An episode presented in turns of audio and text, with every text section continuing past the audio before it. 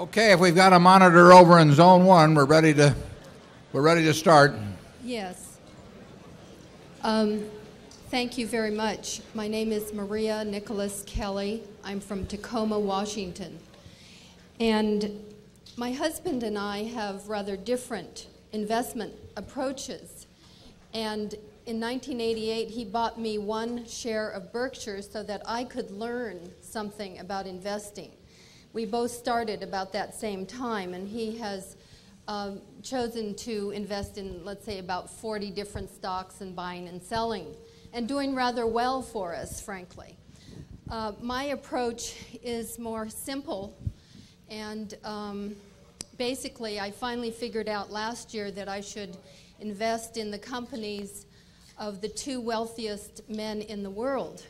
So I decided we should buy monthly uh, more Berkshire and Microsoft. So then this year, and, and so we've been able to do that. This year, we read in your report that Berkshire is selling at a price at which Charlie and I would not consider buying it. So my husband has challenged my investment strategy. I know that you are an honest man, and while you may not you may not recommend to my partner, Charlie, to buy more Berkshire at this time. Do you recommend that I continue my rather automatic investment buying of Berkshire? And I wanted, I think I know the answer, but I wanted my husband to hear it from the horse's mouth. I think you're using me here. what? Well, I, I, I certainly, I, I, we don't recommend selling it, but we don't recommend buying it either. We're, we're, we, we, are, we are neutral on that subject. And I hope, I hope you continue to be in with the two wealthiest guys. I like the other fellow, too. Thank you. Yeah. Mm. Zone two? Mr. Buffett, I am Harriet Morton from the Emerald City, the same area, the land of Microsoft. And I have a couple small questions. The first one is recognizing your lack of interest in technology or sense of familiarity with it. I'm wondering if you'd give a few comments on Bill Gates as a manager. But the second one, dealing with a business that you're familiar with, has to do with American Express. Would you comment on American Express's strategy to deal with their declining market share in the credit card industry and the rising importance of debit cards? Thank you. Yeah. I'm not sure I got that entirely, Charlie. Did you? I mean, I got the part about the American. On, on Gates as a manager and American Express as, as yeah. the problems in declining yeah. in market share. Well, the first part is very easy. Uh, uh, you know, Bill Gates is, is uh, you know, one of the great managers of all time, and uh, is an exceptional business talent who loves his business. And when you get that combination uh, and a high energy level and uh, now an heir to leave it to, uh, I, I, I, uh, don't think you do much better than that. Uh, American Express is, you know, has, has slipped over from where they were 20 years ago, obviously in the credit card business. And I think they may have taken their customer a little bit for granted for a while. I think Harvey Golub is very focused on, on correcting that and uh, uh, has made some progress. But the credit card business is, is a very different competitive struggle now than it was uh, 20 or 25 years ago. Interestingly enough, American Express itself backed into the business because the, they were worried about uh, what was going to happen to their traveler's check business originally, and they saw Diners Club come along uh, fellow named Ralph Schneider and uh, uh, started in, and they, they saw the inroads that were being made. So they, the credit card was a reactive move, uh, and for a while, um, they really dominated the field, and of course, they still dominate the travel and entertainment part of it. But credit cards are going to be a very competitive business over time, and you need to establish, uh, or American Express needs to establish special special value for its card in some way, or it's, it gets more commodity-like. It, uh, it's not an easy business, but their franchise, they've, they've got a strong franchise. It is not what it was uh, 20 years ago relative to the competition. Zone three. Good afternoon. Uh, my name is John Weaver. I'm a, shareholder from Bellingham, Washington. Um, you have discussed what a wonderful business is.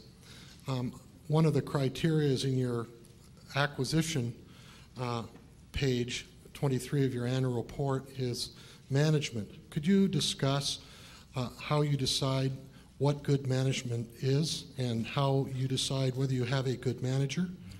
The really great business is one that doesn't require good management. I mean, that is, that's a terrific business. And the, the, uh, the poor business is one that can only succeed or even survive with great management. And, uh, uh, but we look, we look for people that know their businesses, love their businesses, love their shareholders, want to treat them as, as, as partners, and uh, we still look to the underlying business, though. We, we, uh, uh, if, if we have somebody that we think is extraordinary, but they're locked into one of those terrible businesses, because we've been in some terrible businesses, and, and you know, the best thing you can do probably is get out of it and, and get into something else. But there's an enormous difference, frankly. There's an enormous difference in the talent of American business managers. Uh, the CEOs of the Fortune 500 are not selected like 500 members of the American Olympic track and field team, uh, and, and it is not the same process, and you do not have the uniformity of top quality that you get with the American Olympic team in any sport. Uh, you, do, you do not get that in, in, in, in, in top management in American business. You get some very able people, some terrific people, like a Bill Gates that we just mentioned, but you get, you get a lot of mediocrity too. And uh, uh, the test, uh, I think in some cases that it's fairly identifiable uh, who has done an extraordinary job. And we like people that have batted 350 or 360 in terms of predicting that they're going to bat over 300 in the future. And some guy says, you know, I batted 127 last year, but I've got a new bat or a new batting coach. You know, some management consultant has come in and told them how to do it, supposedly. We're very suspicious of that. Uh, so we don't, uh, uh, we don't like uh, banjo hitters who suddenly uh, proclaim that they can uh, become power hitters. And, and then we we try to figure out what their attitude is toward shareholders, and and uh, that isn't uniform either uh, throughout corporate America. It's far from uniform. Uh, uh we still want them to be in a good business, though. I would emphasize that, and uh, uh, we feel that. I mean, when I, I, I gave the illustration of Tom Murphy in the in the annual report. I mean, no one had either the ability no one could top his ability or, or integrity in terms of the way he ran cap cities for decades. I mean, and you could, you could see it in, in 50 different ways. I mean, he was thinking about the shareholders, and he not only thought about them, he knew what to do to forward their interests. And uh, in terms of building the business, he only built it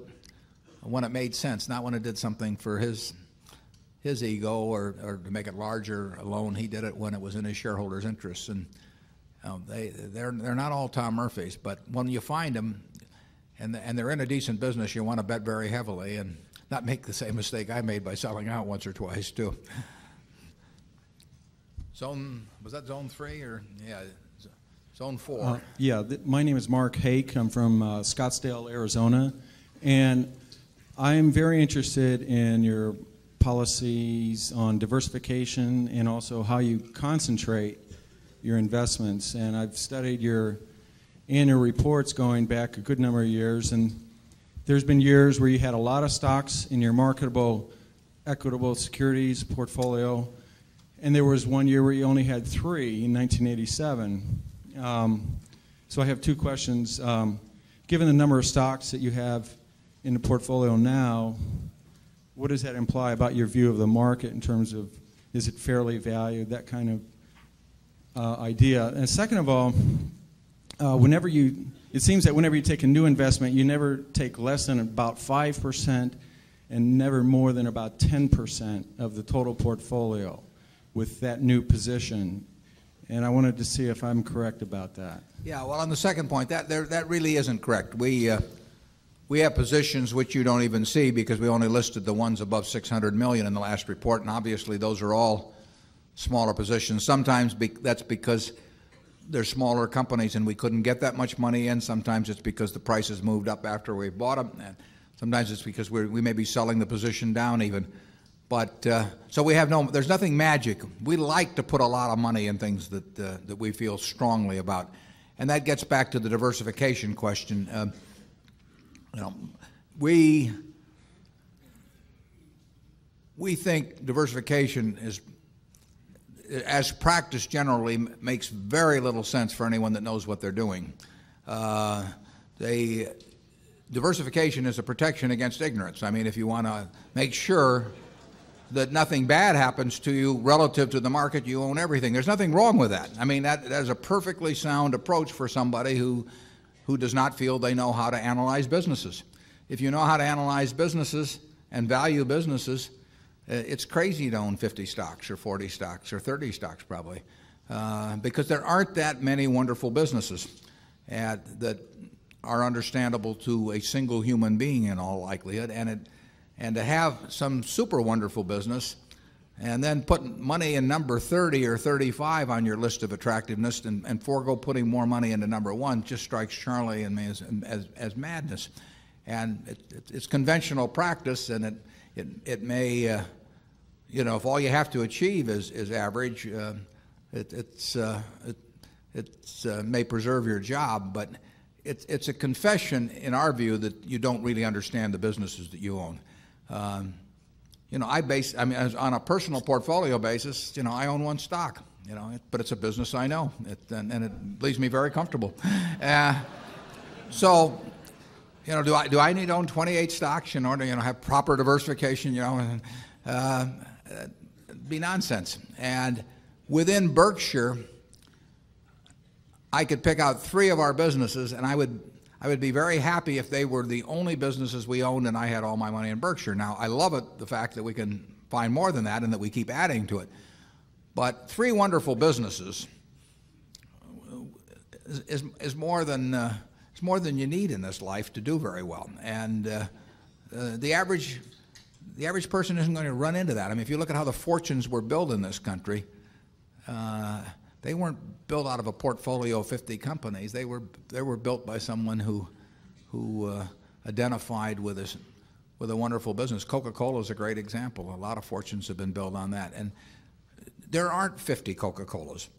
You know, there aren't 20. If there were, it'd be fine. We could all go out and diversify like crazy among that group and, and get results that would be equal to owning the really wonderful one. But you're not going to find it. And uh, and the truth is, you don't need it. I mean, if you, if you have a really wonderful business, is very well protected against against the vicissitudes of the economy over time and and and competition. I mean, you know, we're talking about businesses that are resistant to effective competition, and three of those will be better than hundred average businesses. Uh, uh, and and they'll be safer, incidentally. I mean, uh, they there is less risk in owning three easy to identify wonderful businesses there, than there is in owning 50 uh, well known big businesses. And uh, uh, it's amazing what has been taught over the years in finance classes about that. But uh, uh, I can assure you that, that uh, I would rather pick, if, if I had to bet the next 30 years on the fortunes of uh, of my family that would be dependent upon the income from a given group of businesses. I would rather pick three businesses from those we own than own a diversified group of 50. Charlie? Mm-hmm. Yeah, what he's saying is that much of what is taught in modern corporate finance courses is twaddle.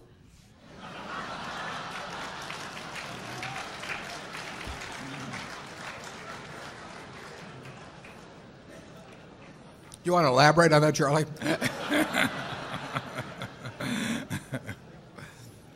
you cannot believe this stuff. I mean, it, it's uh, modern portfolio theory, and uh, yeah, it's it's. It has no utility. I mean, it, it, it, you know, it will tell you how to do average, but you know, I, I, I think uh, anybody can figure out how to do average in fifth grade. I mean, it, it's just not that difficult, and uh, it's it's elaborate, and you know, there's lots of little Greek letters and all kinds of things to make you feel that you're in the big leagues. But it, uh, there is no value added. I have great difficulty with it because I am something of a student of dementia, and I have, we hang around a lot together. and. I can ordinarily classify dementia, you know, on some uh, theory structure of models, but the modern portfolio theory, uh, it involves a type of dementia I just can't even classify. Something very strange is going on. If you find if you find three wonderful businesses in your life, you'll get very rich. And and if you understand them, bad things aren't going to happen to that, those three. I mean that that's the characteristic of it. It, uh, By the way, maybe that's the reason there's so much dementia. If you believe what Warren said, you could teach the whole course in about a week. yeah. Hmm. Yeah, and the high priest wouldn't have any edge over the lay people, and that, that never sells well. Right. Okay, zone what, five? Are we over there? Yes, good afternoon, Mr. Buffett, Mr. Munger, Board of Directors. Wanted to ask, in looking ahead, do you see the trends of extensive outsizing, the offshoring, the downsizing, the expendable workforce, the right sizing, the diminished commitment to company loyalty, and the greater emphasis on the short term, quick buck bottom line versus your commitment to the long term investment uh, affecting your pool of investment possibilities and your decision processes? And uh, do you possibly think of creating new companies on your own? Well, I think that the trends you talk about, or the, the attention devoted to them, uh, uh, could have some effect just in terms of how how the public and, and, and Congress may feel toward business. It, uh, historically, you know, every industry at all times is interested in, in, in, in, in downsizing or becoming more efficient. Now, if the industry is growing, you can, you can achieve efficiency by doing more work or turning out more output with the same people. But you know, if you go back uh, 150 years and look at the percentage of people in, in farming, for example, farming has downsized from being a very appreciable percentage of the American workforce to a very small percentage. And essentially, that's released people to do other things. So it's, it's in the interests of society to, do, to get as much output in anything as it can per, per unit of, of labor input. It's very difficult on the individual involved, and, and uh, you know, it's, it's, it's, it's, it's no fun. Uh, I guess it's no fun uh, being a horse when the tractor comes along, uh, or a blacksmith, and, and when the car comes along. But the, uh, the so I, I don't I don't quarrel with the activities. I quarrel sometimes with how it's done, uh, and and I do think there's been a certain lack of, uh, in certain cases, some empathy or uh, sensitivity in, in, in terms of the way it's being done. You should try to make your businesses more efficient. We we hope we're not in businesses that will require us uh, to lay off people over time because we hope that physical output grows and that that uh, that uh, we become more productive and and and can keep the same number of people to, to get greater output. Dexter Shoe has done a great job of that over over time. They've become more and more productive, but they've sold more shoes instead of selling the same number of shoes and letting people go. But sometimes industry trends. I mean, at World Book, we have fewer people than we had a, a year or two ago, and we we didn't we don't have any answer to that. Over time, we got out of the textile business. I wish we didn't have to, but it, it, we did not know how to run a textile company in New England and compete effectively. Uh, like I say, I would, I love avoiding those businesses, and to the extent we can, we will. I mean, Geico is going to add people over time, and I think Berkshire Hathaway is going to add people over time. But I can't. But it is in the interest of society to do jobs more effectively. It's also in the interest of society, it seems to me, for to take care in some way of the people that are affected by uh, uh, that activity. And either in some cases it's it may be retraining, but in other cases, you know, it doesn't work so well if you're 55 years old and you've been working in a textile mill all your life, and all of a sudden the guy that runs the place can't make any money out of out of selling your output. I mean, that's not the fellow's fault that's been working in the textile mill for 30 years. So there's a balance in that. I think that the attention that's come about lately, I think there's to some degree it was a media fad based on on some particularly dramatic examples at a, a couple of companies. I I don't think there is more displacement going on now as a percentage of the labor force annually than there was 10 years ago in terms of uh, in, in terms of reconstituting what people do but it's gotten a lot of attention lately. There could be a backlash on that uh, in terms of corporate tax rates or a number of things and, and, and we might feel it in that direction. We want at Berkshire to do everything as efficiently as we can. Part of that in a big way is not taking on a lot of people we don't need. I meant uh, uh, a lot of the mistakes that are being corrected now are because people got very fat and their businesses got very fat in the past and took on all kinds of people they don't need. We see that in a lot of businesses that we're exposed to. And, and as long as they're very prosperous, really no one does very much about it. And then they, when time comes, they all of a sudden find out they can get way more output. The oil companies are a classic example. You know, the, the, um, the people probably actually needed to produce, refine, and, and market oil probably hasn't changed that much. But if you look at the employment relative to, to the uh, barrels produced, refined, and, and, and marketed, it's gone down dramatically over 20 years ago. To me, it just means that they weren't being run that well 20 years ago, and, and it never should have occurred in the first place. Uh, we, uh, we don't want to take on more people than we need in any of our businesses because we don't want to lay people off either. Charlie?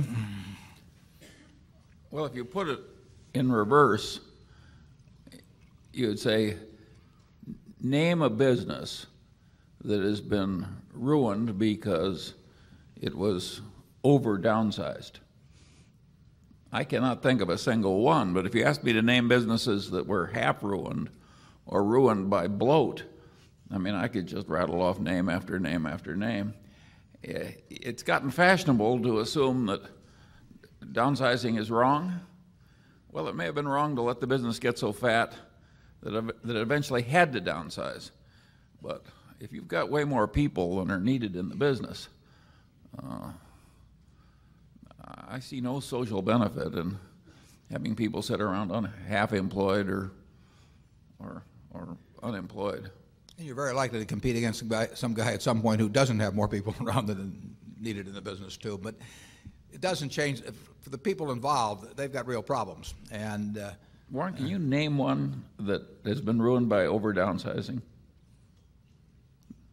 There must be one, but well, it's like Eisenhower said about Nixon. Give me a week and I'll come up, come up with something. yeah.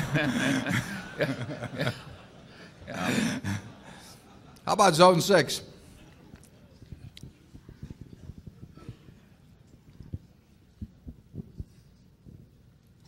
Mr. Buffett, Mr. Munger. I'm Walter Kaye of New York City. We're glad to have you here, Walter. What? We're Thank- glad to have you here. thank- Walter's been a good Thank friend. Thank you very, very much. You just make me more of an egomaniac, a humble egomaniac by saying that.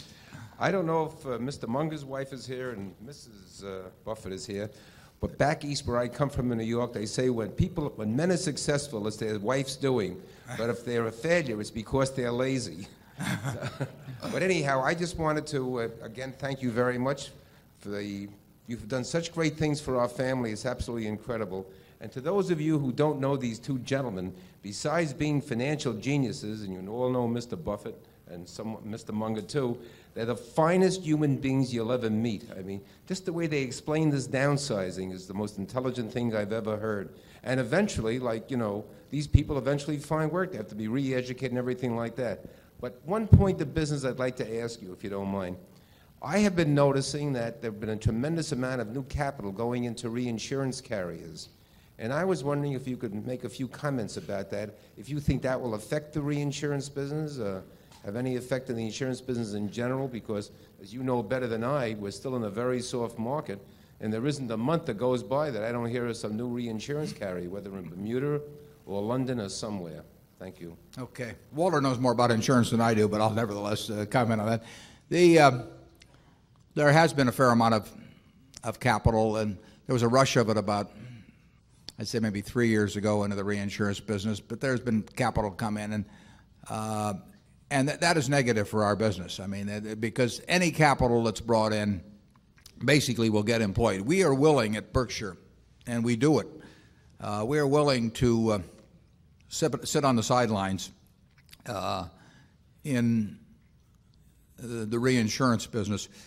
We'll offer quotes, but somebody that will, will cut those prices substantially if they've got a lot of capital and want to keep busy. And if you've got a lot of capital in this business, or if you attracted a lot of capital, you will do something. You, you, you, might like to do something smart, but if need be, you'll do something dumb. You'll, you'll, you'll rationalize it so you think it's smart, but you'll, you'll, you will do it. You won't just sit there and write to shareholders at the end of the year and said, you know, we asked you for $300 million last year, and we'd like to report that it's all safely in a bank account at Citicorp. It, it just doesn't work that way. Uh, so they will go out and do something. People don't like to sit around all day and do nothing. And that means that prices will get cut under certain circumstances, and those circumstances that's happening now.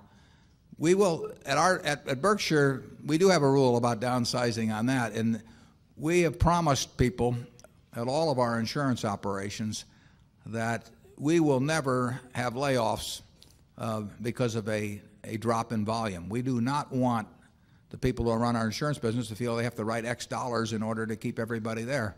We can afford we can afford some overhead around that's costing us a little money from, for, uh, for lack of using it at full capacity because it isn't that much relative to the, the size of, a, of our insurance operation.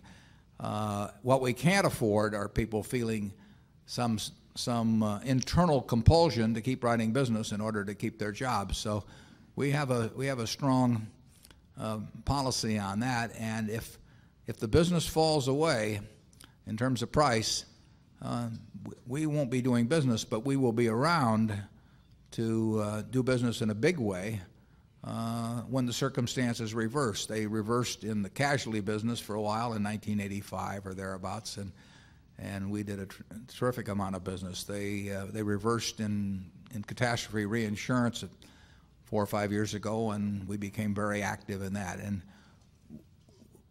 we will have times uh, that that are very good for us in insurance. It's a lot like investments.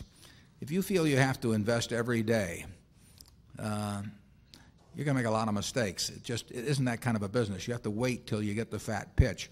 And in insurance, uh, it's similarly, you, you, you, you do not, if, if we had a budget for premium volume for our insurance companies, it would be the dumbest thing we could do because they would meet the budget. I, they could meet any budget I set out. I could tell some operation that wrote 100 million last year to write 500 million this year, and they would meet it.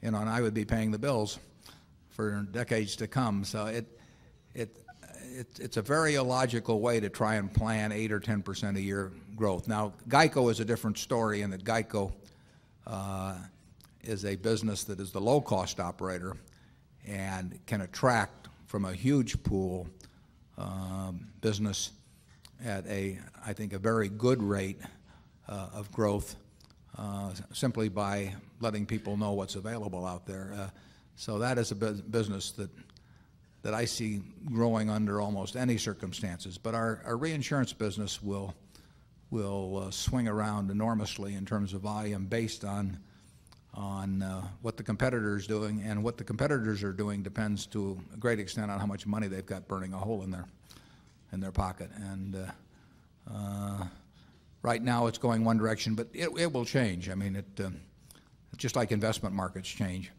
You know, I I've been through at least a half a dozen periods where people think you know they're never going to get a chance to buy securities at intelligent prices and it always changes. And in insurance business, uh, people that misprice their policies will pay the price for it, and and the world will still need insurance, and we will still be there. Zone seven. Oh, we don't have any. I guess we have everybody in here now. So we'll go back to zone one. Mr. Buffett, salutations from Portugal. I'm from Portugal. My name is Herculano Furtado. I have been the shareholder of your company since it was traded in, on the NASDAQ. And I hold the shares and went on accumulating year after year whenever funds were available and were uh, at my disposal. Now, a little bit about my history. As a student, I'm in, from India. I was born in India of Indian parentage. And my parents were very modest and could not afford me higher education. I started my school. I think, I think maybe you better just get to the question, though, if you yes, will, please, Jim. And then started writing insurance, a life insurance for a, uh, a company or, which was a subsidiary of American Life. My question now is this. I am now living in Portugal, and I see that the European market is developing, and Berkshire Hathaway is having a very big slice of insurance investments. They don't seem to be operating in the new markets that are emerging in Europe, and as well as in countries like India or the Pacific area, where the human two-thirds of human beings are living. Is there a policy or a plan on the part of Berkshire Hathaway to diversify and internationalize their insurance business? This is my only question. Thank you. The, um, the reinsurance business of, of uh, Berkshire Hathaway is, uh, is uh, totally international. I mean, we, uh, we uh, deal with risks all over the world. We deal with companies uh, all over the world. and that's the nature of the reinsurance business generally, although there might be some that would be more specialized to this country. But we are quite willing to take on risks around the world, although they have to be risks with a large premium. I mean, that's the nature of our reinsurance business. Uh, we're not in the retail end of the business, but we do that. Uh, we do that worldwide, uh, and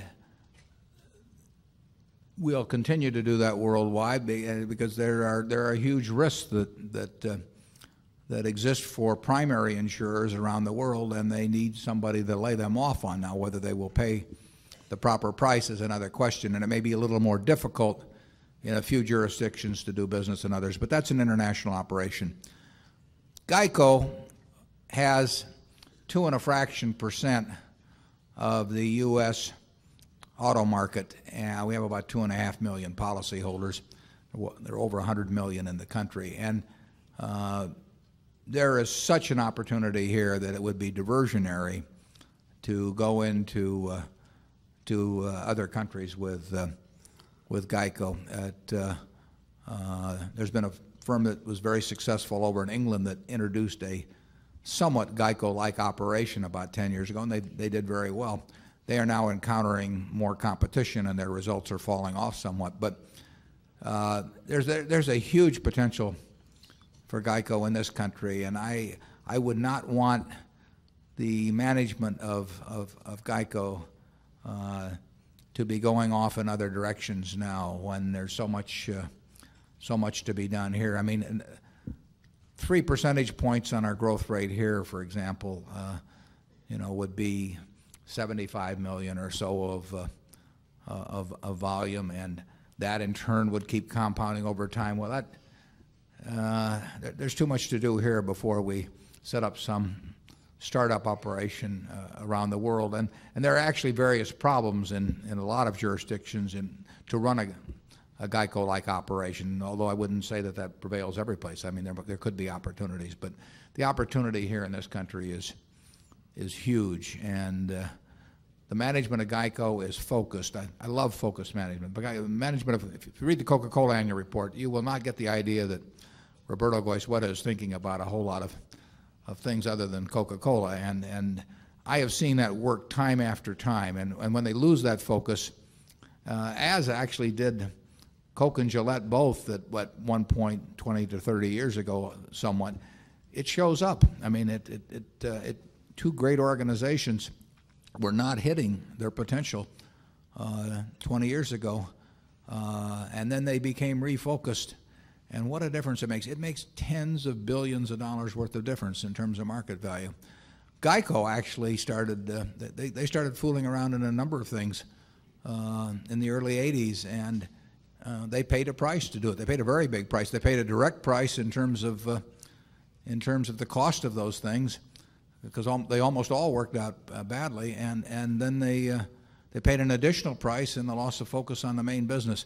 That will not happen with, with the present management. Uh, uh, Tony Nicely thinks about nothing else but, uh, but uh, doing, carrying the Geico message to people who, that 97.5% or so that are not policyholders, and that will work very well for us over time.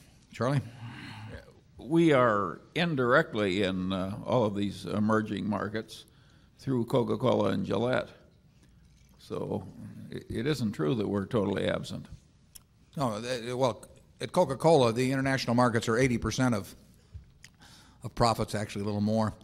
Gillette, uh, um, I think they're about 70% or so. So the, uh, we love the international aspects of the Coca-Cola or Gillette businesses, and, and that's a, that's a very major attraction. But the management of those companies is focused on that. But they are doing, they have distribution systems and they have, they have recognition they've got a lot of going for them over there. And they're, but the, the beauty of it is that they're maximizing uh, what they do have going for them, which was not the case uh, 20 years ago. They just sort of let it go more by default, and they started fooling around with a lot of diversification. And you know, basically, that has not worked that well. So we, we, we like focus. We love focus. Yeah, and doing it indirectly as we've done, uh, one can argue that uh, we thereby do it a lot better. We won't explore the implications of that. Zone two. My name is George Olson. I'm from Atlanta, Georgia. I have a couple quick questions for you. Uh, first of all, I'd like to have your comments on uh, the U.S. Air Preferred that we're uh, there are several quarters in arrears on. And secondly, I was wondering about the uh, Borsheim's report from yesterday. You usually comment on that. Well, Susan Jacques, who runs Borsheim's, called me this morning. Her voice was hoarse but happy. and uh, uh, Borsheim's, uh, that comparable day last year was the biggest day of the year, and it was about 60% up uh, this year. So I'm, uh, you've, you've done your part.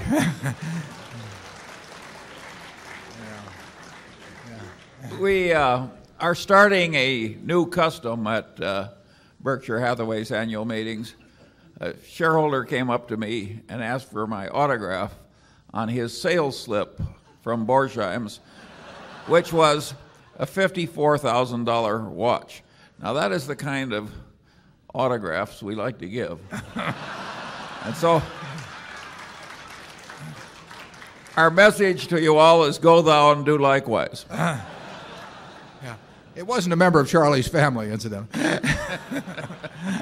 the uh, U.S. Air Preferred, as I, as I mentioned in the annual report, you know, it, it looks a, considerably better than it did uh, 18 months ago or thereabouts. But their fundamental problem, and Steve Wolf has said this, the new CEO of U.S. Air, the fundamental problems are there. And they either address and correct those fundamental problems or those problems will address and correct them. And uh, the uh, you know they they their their uh, their costs are out of line. Their costs are those that are are uh, relics of a regulated, protected environment, and they are not in a regulated, protected environment. And so far, they have not had any great success in in in, in correcting the situation. I'm, knowing Mr. Wolf, I'm sure he is, you know, focused entirely on getting that changed, and he will need to get it changed. Uh, uh, and he, his record has been uh, pretty successful at that. So we are we're a lot better off with our U.S. preferred air preferred than we were 18 months ago, but uh, it still is is uh, a mistake I made, and we uh, uh, we would have lot, been a lot better off if I'd uh, if I just, uh, as Charlie says, gone out to a bar that night instead. you got any comments, Charlie? Yes, sir. He doesn't want to comment. It may sound like it's his deal, but it's plainly worth a lot more than it was last year.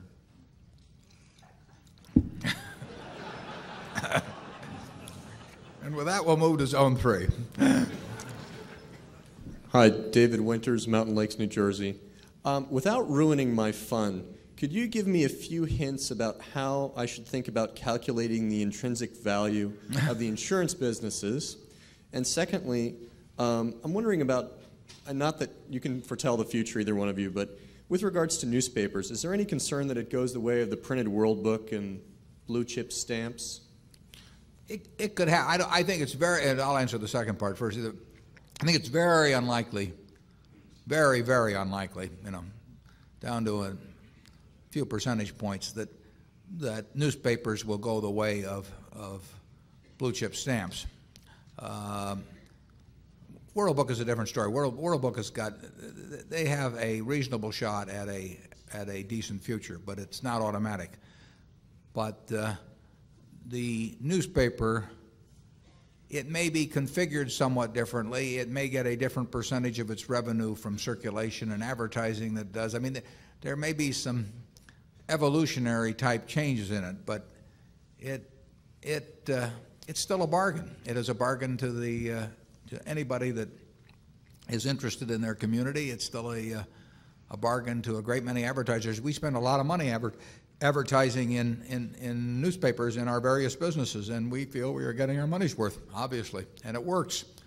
But uh, it just doesn't have the lock uh, that it used to have uh, on the business. Now, what was the other question about? Did you want to repeat the first one? The, yeah, the question about the insurance business, the intrinsic value. The, I would say this. Um, we have, I'm not going to give you a precise answer, but I will tell you this. We, we have 7 billion presently afloat. That's the money we're holding that belongs to someone else, but that we have the use of. Now, if I were asked, would I trade that for $7 billion uh, dollars and not have to pay tax on the gain that would result if I did that. But I would then have to stay out of the insurance business forever. Total forever non-compete clause of any kind in insurance. Would I accept that? And the answer is no. Now, that is not because I wouldn't rather I would rather have 7 billion afloat than 7 billion of net proceeds of free money. It's because I expect the 7 billion to grow. And if I'd made that trade that I'm just suggesting now, if I'd made that 27 years ago and said, "Will you take 17 million for the the float you have, no tax to be paid, the float for which you just paid 8 million 7 when we bought the companies, and would and and gotten out of the insurance business," I might have said yes in those days. But it Oh, you would have. Yeah. yeah. No, Yeah. uh, uh, he, he keeps learning. That's one of his tricks. Yeah.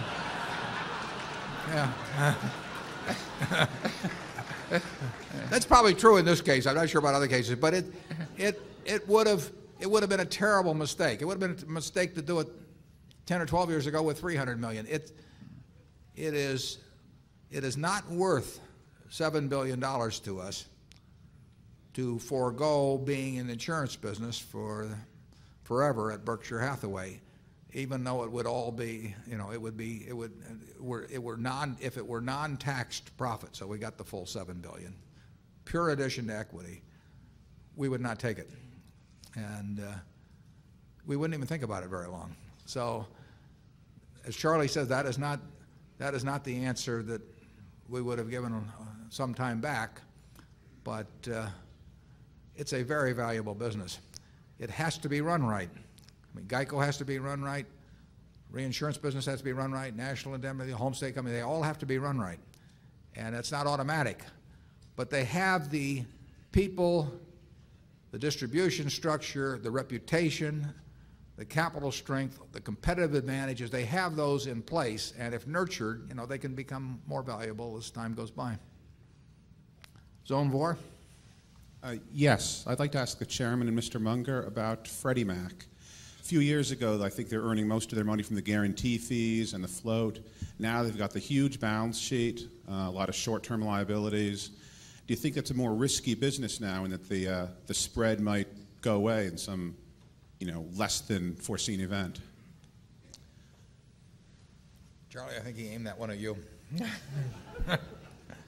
It's probably slightly more risky, but I don't think they're taking horrible risks.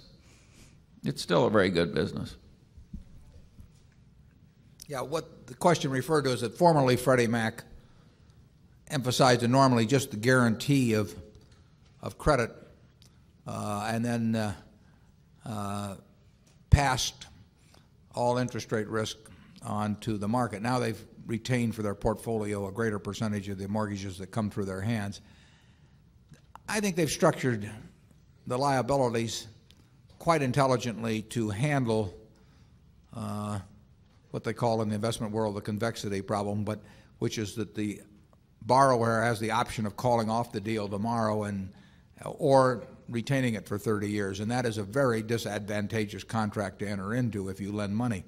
Uh, they've done a quite an intelligent job of, it, of attacking that by callable debt and various things, but you can't you can't address a problem like that uh, uh, totally. There's no way to set up some model that satisfies that entire risk. They've done a good job, but as Charlie says, the the larger the portfolio, as compared to guarantee fees, because you, have still got the you've got the credit risk on the portfolio, and you've added a little interest rate risk at the extremes, and uh, uh, it doesn't keep us up nights, but it but it's uh, it's it's a tiny bit riskier than it used to be.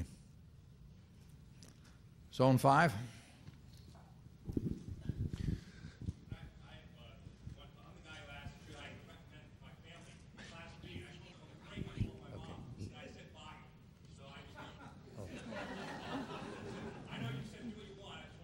Well, you you did what you wanted. I mean, you followed my advice. I'm batting a thousand. We'll see what you're batting next year.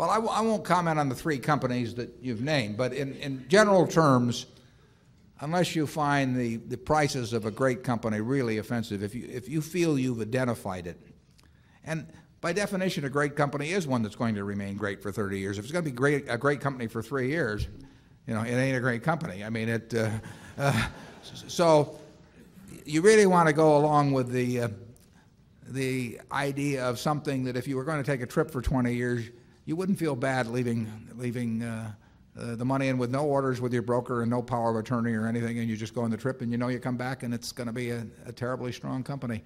Uh, I think it's better just to own them. I mean, you know, we could uh, we could attempt to buy and sell some of the things that, that we own that we think are fine businesses, but they're too hard to find.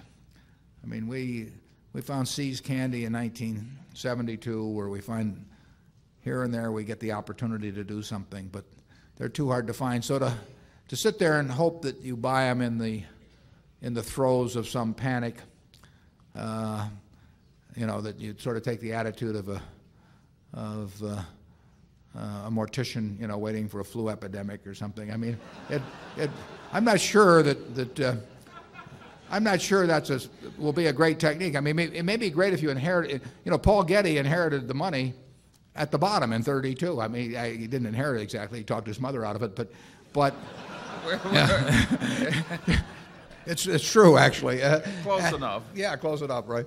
But he, uh, he benefited enormously uh, by, by having access to a lot of cash in, 19, in the early 30s that he didn't have access to in the, in the late 20s. And so you get some accidents like that. Uh, but that's, that's a lot to count on. And you know, if you start with the Dow at X and you're and you're, you think it's too high, you know, when it goes to 90% of X, do you buy? Well, if it does and it goes to 50% of X, it gets, uh, uh, you know, you, ne- you never get the benefit of those extremes anyway, unless you just come into some accidental sum of money at some time. So I, I, think I think the main thing to do is find wonderful businesses. That, uh, is, is Phil Carret here? Or the, we got the world. Yeah, there, there's, there's, there's the, the, the hero of investing. Phil, would you stand up? Phil is, Phil is uh, 99. He wrote a book on investing in 1924.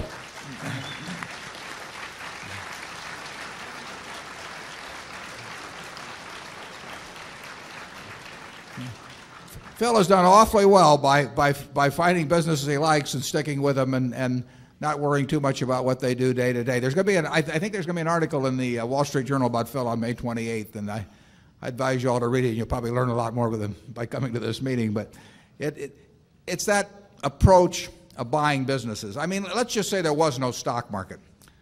And the owner of the best business in whatever your hometown is uh, came, to, came to you and said, look, it, you know, uh, my brother just died and he owned 20% of the business and, and I want somebody to, to go in with me uh, uh, to buy that 20% and the price looks a little high maybe, but, but this is what I think I can get for it. You know, do you want to buy in? You know, I, I think if you like the if you like the business and you like the person who's coming to you and the price sounds reasonable, and you really know the business, I, I think probably the thing to do is to take it and don't worry about how it's quoted. It won't be quoted tomorrow or next week or next month. Uh, you know, I think people's investment would be more intelligent if it, you know stocks were quoted about once a year, but it isn't, isn't going to happen that way. So, uh, and if you happen to come into some uh, some added money when at some time when something dramatic has happened. I mean, we did well back in 1964 because American Express uh, ran into a crook. You know, we did well in 1976 because Geico, uh, Geico's managers and auditors didn't know what the loss reserve should have been the previous couple of years. So, so we've had our share of flu epidemics, but uh, you don't want to spend your life waiting around for them. Uh, zone six. I'm Joe. I'm Joe Condon from London. Uh, both uh, Mr. Buffett and Mr. Munger have addressed my question at, uh, in annual reports and at previous meetings here. This is my first time. It has to do with investment in a few great high technology stocks. Uh, I know your answer has been that if you don't understand it, and I can't, after this, this performance, can't really believe that uh, both of you don't understand most of the uh, the high technology questions. But I'm thinking about not only Microsoft, but say Pfizer and J and J, uh, all three companies which have already proven that not only do they have a, a great product, uh, proven management over 10 to 15 years, great market share positions, which are not easy to get into. And I frankly don't see a big difference in, in the PE ratios, for example, if you say Coca-Cola uh, or you know against Johnson Johnson or Pfizer, which are very powerful companies. I wonder if either or both of you would uh, address that question again. Charlie, why don't you? if you have something you think you understand that looks very attractive to you, uh, we think it's smart to do what you understand. If we'd been unable to find companies that fit our slender talents. We well might have been in the Pfizers and Microsofts and so forth, but we've never had to revert to it. We don't sneer at it. Uh, other people with more talent have, have found that a wonderful course of action. We, we generally look at businesses, we feel change works is, is likely to work against us. We, we do not have great ability, we, we do not think we have great ability to predict the, uh, where change is going to lead. We think we have some ability to find businesses where we don't think change is going to be very important. Now, at, Gillette, the product is going to be better 10 years from now than now, or 20 years from now than 10 years from now. You saw those earlier ads going back to the, going back to the Blue Blade and all that. The Blue Blade seemed great at the time, but they, they keep, the shaving technology gets better and better. But you know that Gillette although they had that little experience with Wilkinson in the early 60s. But you know that Gillette is basically going to be spending many multiples the money on, on developing better shaving systems than exist now compared to anyone else. You know, they got the distribution system, they, you, they got the believability. If they bring out a product and they say this, this is something that men ought to look at, men look at it. And, and uh, they found out here a few years ago that the same thing happened when they said to women uh, to look at it. Uh, uh, in the shaving field, they wouldn't. They don't have. They wouldn't have that same credibility someplace else. But in the shaving field, they have it. Those are assets that that can't be built, and they're very hard to destroy. At, uh, uh, so change. We think we know in a general way what the so, soft drink industry or the shaving industry or the candy business is going to look like 10 or 20 years from now. We think Microsoft is a sensational company run by the best of managers, but we don't have any idea what that world is going to look like in 10 or 20 years. Now, if you're going to bet on somebody that is going to see out and do what we can't do ourselves, I'd rather bet on Bill Gates than anybody else. But that, I don't want to bet on anybody else. I mean, in the end, we want to understand ourselves where we think a business is going. And if, if somebody tells us the business is going to change a lot, in Wall Street they love to tell you that you know that's great opportunity. Uh, they don't think it's a great opportunity when Wall Street itself is going to change a lot, incidentally. But, but it, they, it, you know, it's a great opportunity. Uh, we don't think it's an opportunity at all. I mean, we, we, it scares the hell out of us because we don't know how it's going to, how things are going to change. We are looking, you know, when people are chewing chewing gum, we, we have a pretty good idea what, how they chewed it 20 years ago and how they'll chew it 20 years from now. And we don't really see a lot of technology going into the art of the chew, you know. But, uh, so that, as, and as long as we don't have to make those other decisions, why in the world should we? I mean, you know, if I, at, uh, all kinds of things we don't know. And so why go around trying to bet on things we don't know when we can bet on the simple things? Zone one. Can see the shareholders like us sticking, sticking, sticking with the simple ones so they understand us. Yeah. Uh, good afternoon, Warren. Uh, Jerry Zucker, Los Angeles, California. In the uh, annual report, uh, the second largest holdings of unsecured securities are labeled uh, uh, others. Could you please expand on some of the holdings there? Like, do we still own PNC and are we supposed to be buying Big Macs as the press has reported? Yeah, well, actually, it's a very descriptive title, Others. It, uh, it, we, uh, we do that for several reasons. Uh, but one is that we have no interest in people uh, buying Berkshire or looking at the Berkshire report or anything else in order to generate investment ideas for themselves. Some people may do it, but we, we, are, not, we are not in that business. Uh, Berkshire Hathaway shareholders are not being paid for that. There's no way it benefits the owners of the company. So uh, we, will, we will not disclose in the way of our security holdings more than we feel we have to disclose in order to be fair about things that can be material to the company. And we certainly have no interest in disclosing them to people who, who essentially want to use the information to try and figure out where our buying power may be subsequently or something of the sort. So we, we will keep raising the cutoff level, and you will you may see more and more in others. And I will say this: there's there's a lot of speculation about what we do uh, in the press, and I'd say about half of it's accurate and about half of it's inaccurate. And again, we leave to you the fun of figuring out which half is right. yeah, we hope you get a lot for your money in uh, in buying uh, a share of Berkshire, but but uh, but uh, we don't want to act as an investment advisory service. Uh, zone two. Uh, David Coles, Appleton, Wisconsin. Earlier you made reference to the vicissitudes of time. What are the plans to ensure that all the computer systems and companies in which Berkshire has an interest will function correctly with dates of January 1st, the year 2000 and beyond? And what will you do to reassure shareholders that we will not suffer serious business loss or failure due to incorrect handling of these dates by computer systems?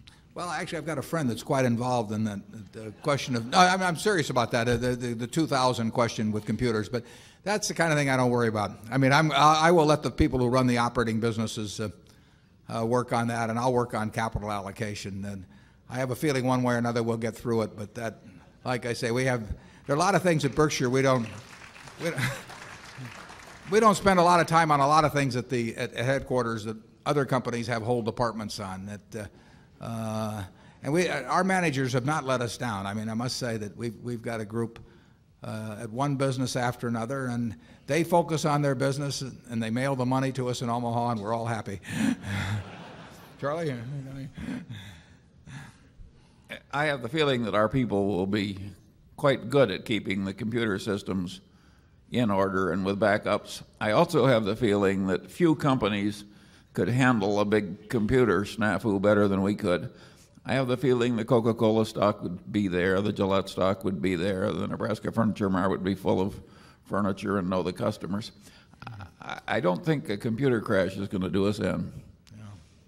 You're, you're correct, though, that that is a, that is a problem for, for the computer world, but, but uh, as Charlie says, it'll hit other people a lot, a lot harder than it hits us.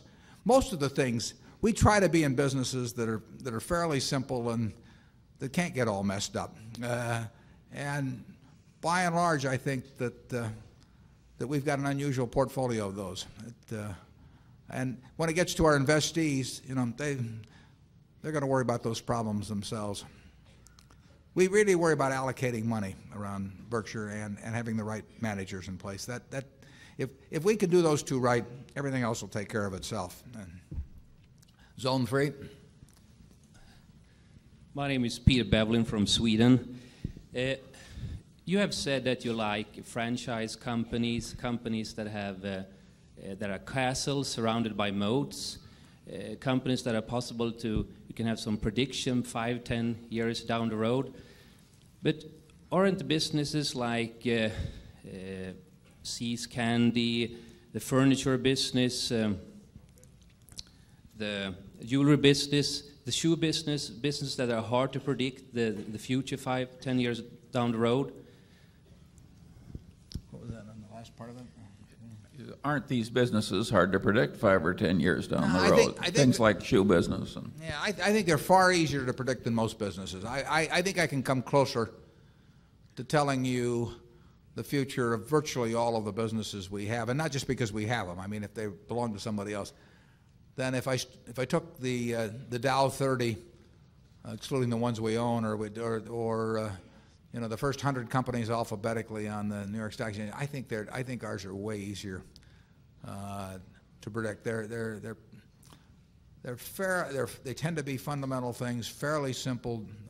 Uh, rate of change is not not fast. Uh, so I, I I feel pretty uh, pretty comfortable. I think when you look at, at at Berkshire five years from now, the businesses we have now will be performing pretty much as we've anticipated at this time. I hope there are some new ones, and I hope they're big ones. But I don't think that we'll have had lots of surprises in the present.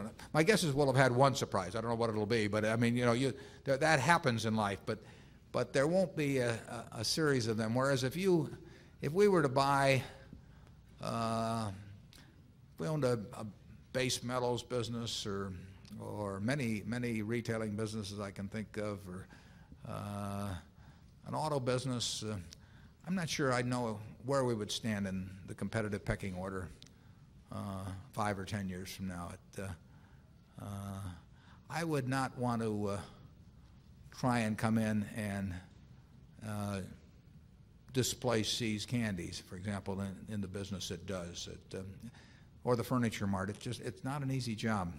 So I uh, I don't think you'll get lots of surprises with the present businesses of, uh, of Berkshire, but the key is uh, is developing more of them.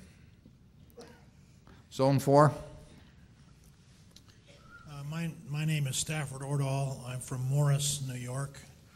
Uh, I was just wondering if the surprise could be coming from Disney because uh, it seems to me they've been coasting up until very recently on the efforts of a, uh, uh, a person that's no longer with the company, Katzenberg, who is one of those rare geniuses like Spielberg that has his finger on the pulse of the American people, and that uh, they don't come along every day, even in Hollywood.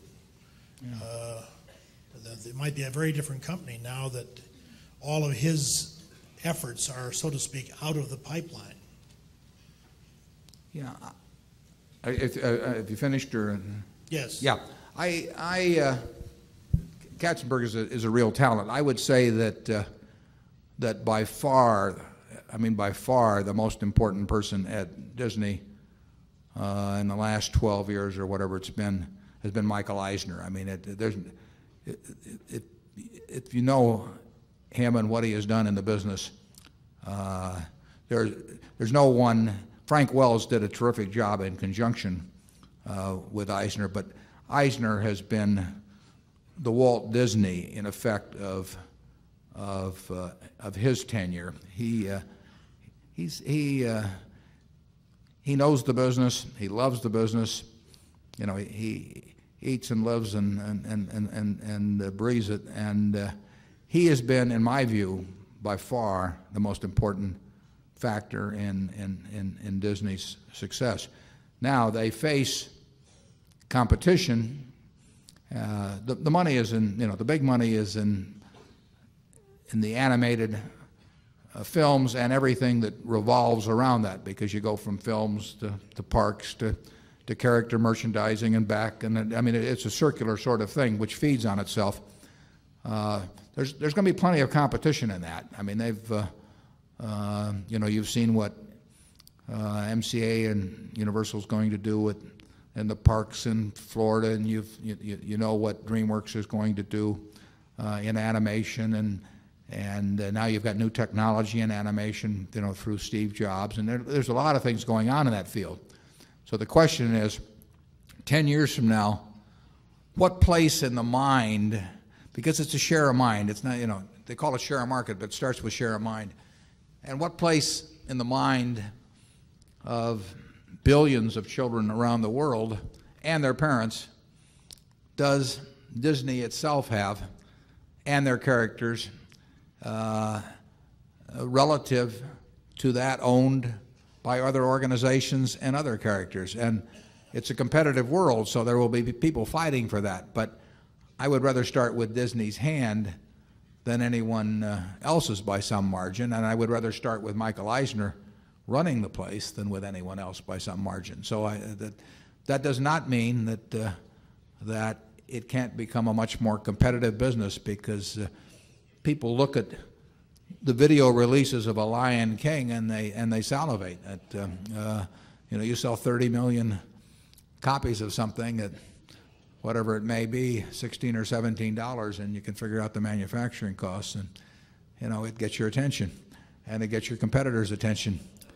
But going back, I if if I had to if I thought the children of the world were going to want to be entertained 10 or 20 years from now, and I had my choice of betting on who is going to have a special place, if anyone has a special place in the minds of the, those kids and their parents, I think I would probably rather bet on Disney, and I would feel particularly good about betting on him if, if I had the guy who has done what Eisner has done over those years presiding in the future. Charlie? Well, I think it helps to do the simple arithmetic suppose you have a billion children of um, low middle income uh, 20 years from now, and suppose you could make $10 per year per child after taxes from your position. It gets into very large numbers. And, uh, and I don't know about your children and grandchildren, but mine want to see Disney. and they want to see it over and over and over again. they don't want to see Katzenberg. well, I, I mean, in terms of the trade name. it's a pretty good trade name. I mean, when you think about names around the world, it, it's interesting that, uh, uh, you know, there's very hard to beat the name Coca Cola, but uh, uh, Disney's got a, it's a very, very big name. And Charlie's point that they want to see him over and over again, and um, it's kind of nice to, to be able to recycle Snow White every seven or eight years. You, hit a different crowd. And it's kind of like having an oil field, you know, where you pump out all the oil and sell it, and then it all seeps back in over seven or eight years. Uh, zone five. I'm, I'm Randall Bellows from Chicago. Thank you for this marathon question and answer period. We, we enjoy it, thanks. Uh, my question is on the security business, uh, Wall Street firms in general, and specifically what you feel about Salomon at this time. Thank you. Well, we, we, uh, we know more about the security business than we knew 10 years ago, and, and uh, it, uh, you know, it is a tough business uh, to manage. There's a lot of money made in the business, and then the, uh, throughout Wall Street, I'm talking about, there's, you know, there's very big sums of money made. And then the question is, how does it get divided up between uh, uh, the institution and, and, and the people there? And you get to this question, I've often used the analogy of, you know, would you rather, if you're an investor and you get a chance to buy the Mayo Clinic, you know, that is one sort of an investment. And if you get a chance to buy the local brain surgeon, that's another one. You buy the local brain surgeon and his practice for X millions of dollars, and the next day, you know, what do you own? And uh, uh, it's if you're buying the local brain surgeon, you would not pay any real multiple of earnings because he's going to have this revelation several days later that it's really him and not you there with your little stock certificate that's producing the earnings, and it's his reputation. And he doesn't care. Imagine Berkshire Hathaway advertising brain surgery? You know how much business we would do. So he uh, he owns the business, even though you've got the stock certificate. Now, if you go to the Mayo Clinic, no one can name the name of anybody at the Mayo Clinic unless you live within 10 miles of Rochester. And, and there, the institution uh, has the power. Now, it has to keep, keep quality up and do all the things that an institution has to do. But, but whoever owns the Mayo Clinic uh, has an asset that is independent of the attitude of any one person in the place the next day. Wall Street has a mix of both, and there's some businesses that are more where the value resides more in the institution, and there's some where the value resides more in the individuals. We've got a couple of sensational people uh, running Salomon, and they wrestle with this problem as they go along, and they, uh, they seem to be wrestling considerably more successfully currently than was the case uh, uh close to a year ago but it is not an easy business to run, and it's, and it's not an easy business to predict uh, unless you have a business that's very institutional in character, and there aren't many of those in, in, in Wall Street. Zone 6.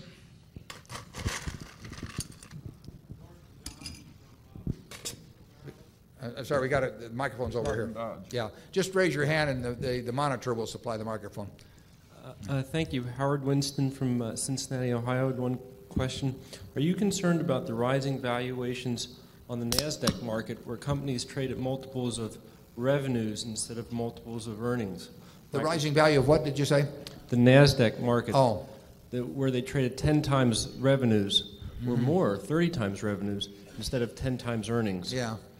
Well, we don't pay much attention to that because there, throughout the careers Charlie and I have had in investing, there have always been hundreds of cases or thousands of cases of, of things that are ridiculously priced and phony stock promotions and, and the gullible being led into uh, to, to believe in things that just can't come true. So that, that's always gone on. It always will go on. And it doesn't make any difference to us. I mean, we, we are not trying to predict markets. We never will try and predict markets. We're trying to find wonderful businesses. And the fact that a part of the market is kind of screwy, uh, you know, that is, that, that's, that's unimportant to us. We, we tried a few times shorting some of those things in our, in our innocence of youth, and uh, it's very tough to make money shorting even the obvious frauds, and there are some, some obvious frauds. And it really is. It's not tough to. It's not so tough to find the obvious frauds, and it's not tough to be right over 10 years. But it's it's it's it's very tough to make money uh, being short them. Although we tried a few times uh, way back, uh, it's it's uh, we don't look at indicia from from uh, stocks in general or from PEs or price sales ratios or what other things are doing. We really just focus on businesses. We don't, we don't care if there's a stock market. I mean, would we want to own Coca-Cola, the 8% we own of Coca-Cola, the 11% of Gillette, if they, if they said, they, you know, we're just going to delist the stock and we're never going to, you know, we'll open it again in 20 years. It's fine with us, you know. And then if it goes down on the news, we'll buy more of it. So it, we care about what the business does. Yeah. Norton, did, why don't you give, it, uh, give him the microphone there? Thank you, Warren, uh, for including me. out, out of order.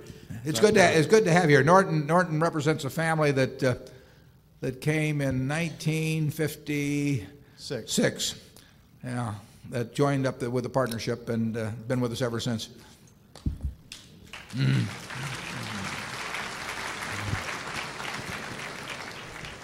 very, very fortunate uh, connection. And, uh, and, uh, both, both ways, Norton, both ways. And, uh, it was Careful, one- Norton. We don't want you mobbed on the way out. But I might say that it all began with my father uh, discovering, uh, thanks to a professor of finance uh, that uh, was also at the University of Oklahoma, uh, Ben Graham back in 1940. And then uh, later, when Ben Graham was about to retire, we were trying to find his protege. And uh, clearly that was Warren. And uh, so uh, he belongs to that long tradition.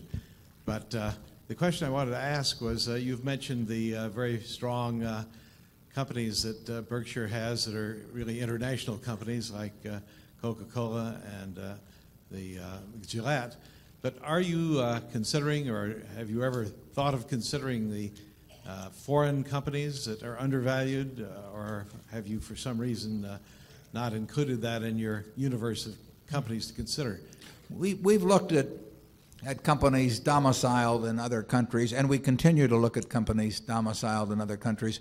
We wouldn't, you know, we're happy for the, uh, for the U.S. and for Atlanta that Coca-Cola is domiciled in Atlanta, but would we pass on it if it happened to be domiciled in England? No, we'd love it if it were domiciled in England too. And, and we feel that the important thing is the business, not the domicile, although it's a we're, we're more familiar general in a general way with domestic companies that are domiciled here, although they make they may make their money internationally, and we feel a tiny bit more comfortable, but for just a tiny bit, in terms of understanding the nuances of taxes and politics and and shareholder governance and all of that in something where we've been reading and thinking about it daily than someplace where we've had a little less experience.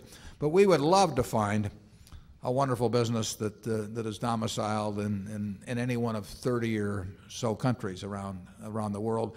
We look some. We don't look as hard as we look at, at domestic companies. We're not as familiar with them, but, but I have read hundreds of, of uh, annual reports of, uh, of companies uh, spread around the world, and we've owned a few, just a couple.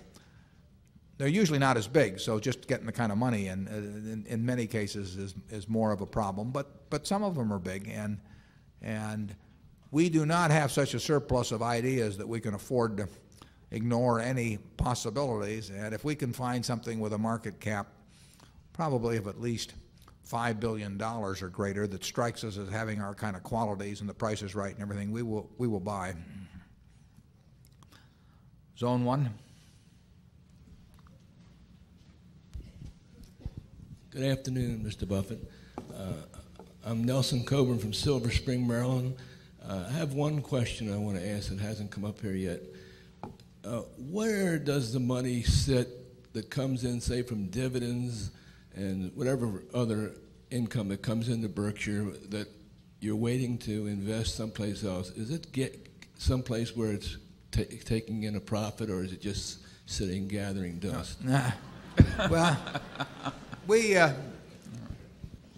we only have about four or five commercial paper names we accept. We're, we're very picky about where we put uh, the money. All gets invested. We do not have anything sitting around in the safe or uh, uh, anyplace else. So it's all invested, but we do not get venturesome uh, in, in, in the least in terms of uh, in terms of uh, where our short-term money goes. So we only have like like I say maybe four or five approved names on commercial paper, all of which I approve. I mean, if anything ever goes haywire on this, it's my fault.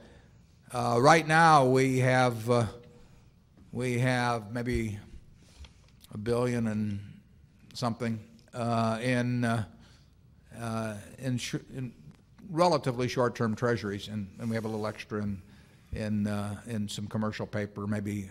Uh, but you will never see us reaching for an extra eighth of a percent on short-term yields. It, some of you may remember the fiasco in the in Penn Central in the commercial paper market, and, and Penn Central around 1970 or thereabouts was paying a quarter of a point, as I remember, more than other commercial paper issuers. And of course, they one day, despite showing a positive net worth, I think of a billion and a half or so, they said they they had a lot of net worth but no cash. Turned out cash was more important, and so they defaulted.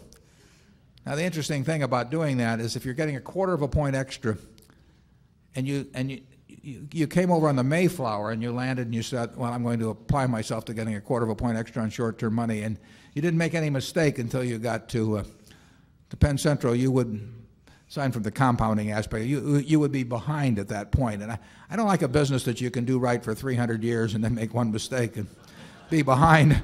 so so we uh, we we we are very picky uh, about. Uh, about short-term paper, but it, it is all invested, and uh, when it's large amounts, it, it probably will be in treasuries. It, uh, a couple couple firms use commercial paper we take. Zone two, please. My name is George Gatti from Zurich, Switzerland. I've got a question with respect to Salomon. Salomon experienced quite a large volatility in profits and even revenues in the past years. Uh, what are your views on how this will develop in the future with respect to volatility in uh, profits and revenues? I didn't get 100% of that, Charlie. Want to? Yeah, well, I can see, he can hear. That's a, we, we make a great combination.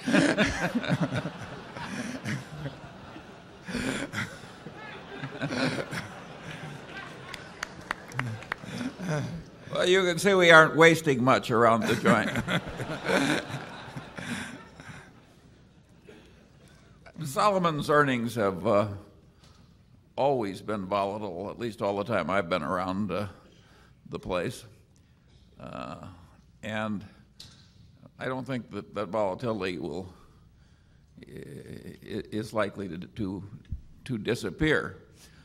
All that said, uh, uh, we very much like the people at Salomon, and they've done a ton of business with Berkshire over the years and in a whole lot of different capacities and uh, and they've done it very well. So we're high on the firm as a customer, and the firms we like as a customer, we think maybe other people will like as a customer. And generally, we uh, we love it, volatile or no. If you um, at, at Salomon as well as other firms of that type, they mark their securities to market, and so that changes in those marks go through earnings. Uh, daily actually, but, but you see them quarterly. Interestingly, if you took Berkshire over the last 30 years and mark to market as we do now for, for balance sheet purposes, but not for income statement purposes because the rules are different uh, in that case. If you did that, you would see enormous volatility quarter to quarter in Berkshire's figures. You would, uh, you wouldn't, I don't think you'd necessarily seen any down year, but you would have seen swings between a few percent and, and perhaps 50% or something. So, and, and if you looked quarterly, you'd have seen, seen a number of quarters of losses. And you would have seen some great upsurges too. And the volatility would be extreme. Uh, if it had all been run through the income account. But accounting convention does not call for running it through the income account in the case of Berkshire, and it does in the case of Salomon. Um, but the nature of their business is, is volatile earnings. The nature of most Wall Street businesses is going to be volatile earnings. Some may follow policies that, that tend to make it look a little less volatile than it might actually be even. Uh, the real thing that counts is two things really. I mean, is running it so that the volatility never kills you in any way, and the second is having a decent return on equity over time. And I think that the people the top of Salomon are very focused on that. I think it's illogical for the credit rating agencies to mark down Salomon uh, as much as they do because the earnings are volatile. But uh, they're in a style business, and it's it's it's their game. Zone, uh, what was he, zone three now? Yeah, zone three. Yes, um, I have three quick questions. Um, do you have any uh, formal or informal way uh, where the uh, managements, I, I know that you don't interfere with the managements of, uh, of the holdings, but where they can cross-pollinate ideas, for instance, uh, you know, selling World Book through uh, the Geico channel or something like that? Um, There- I'll answer that right now. There's very, very, very little of that. I, you know, maybe once in two or three years, maybe some idea might strike me as worth passing along. But I, they're, they're doing fine running their own operations, and we don't do it within Berkshire either. They, they really, they go their own way. Now, they know what businesses we're in, and so they can always go directly to somebody else, but, but they don't need, they don't need me uh, to communicate.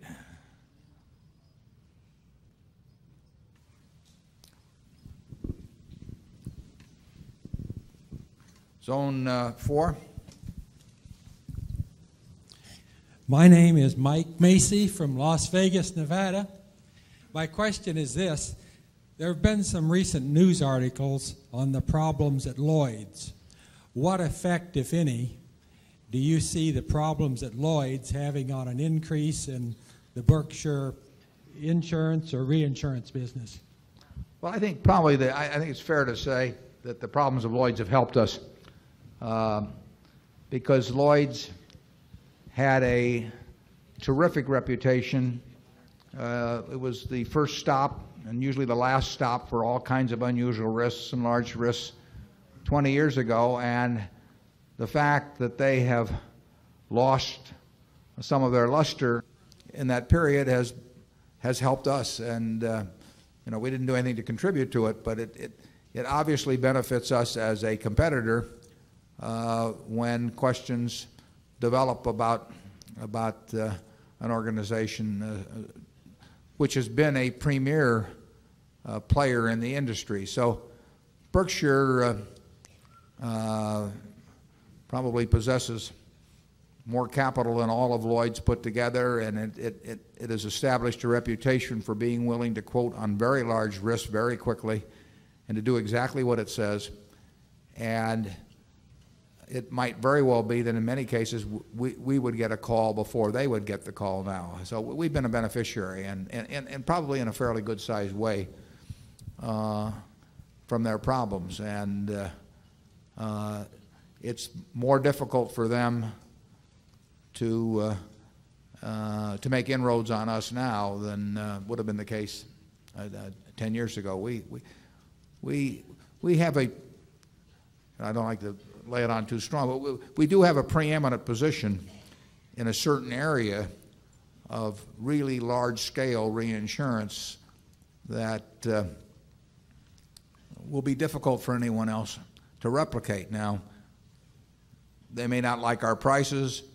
Uh, there may not be demand for some of the things we can do, but if there is demand, we are very likely to get some very significant business out of that uh, position, and we've seen it some uh, in recent years, and we'll see it more in the future. Zone 5. Mike Asale from New York City with a question for Charlie um, about the hundred or so models we ought to have in our head Here we go. um, mentioned at the end of the uh, excellent worldly wisdom speech. Um, I'd like to know the most useful models on industry consolidation, uh, on product extension, on vertical integration, and any models which explain the special cases when it makes sense to invest in um, retailing stocks. And if Warren has anything to add or subtract, I'd love to hear it. Thank you very much. Well, I'm glad to answer such a modest question.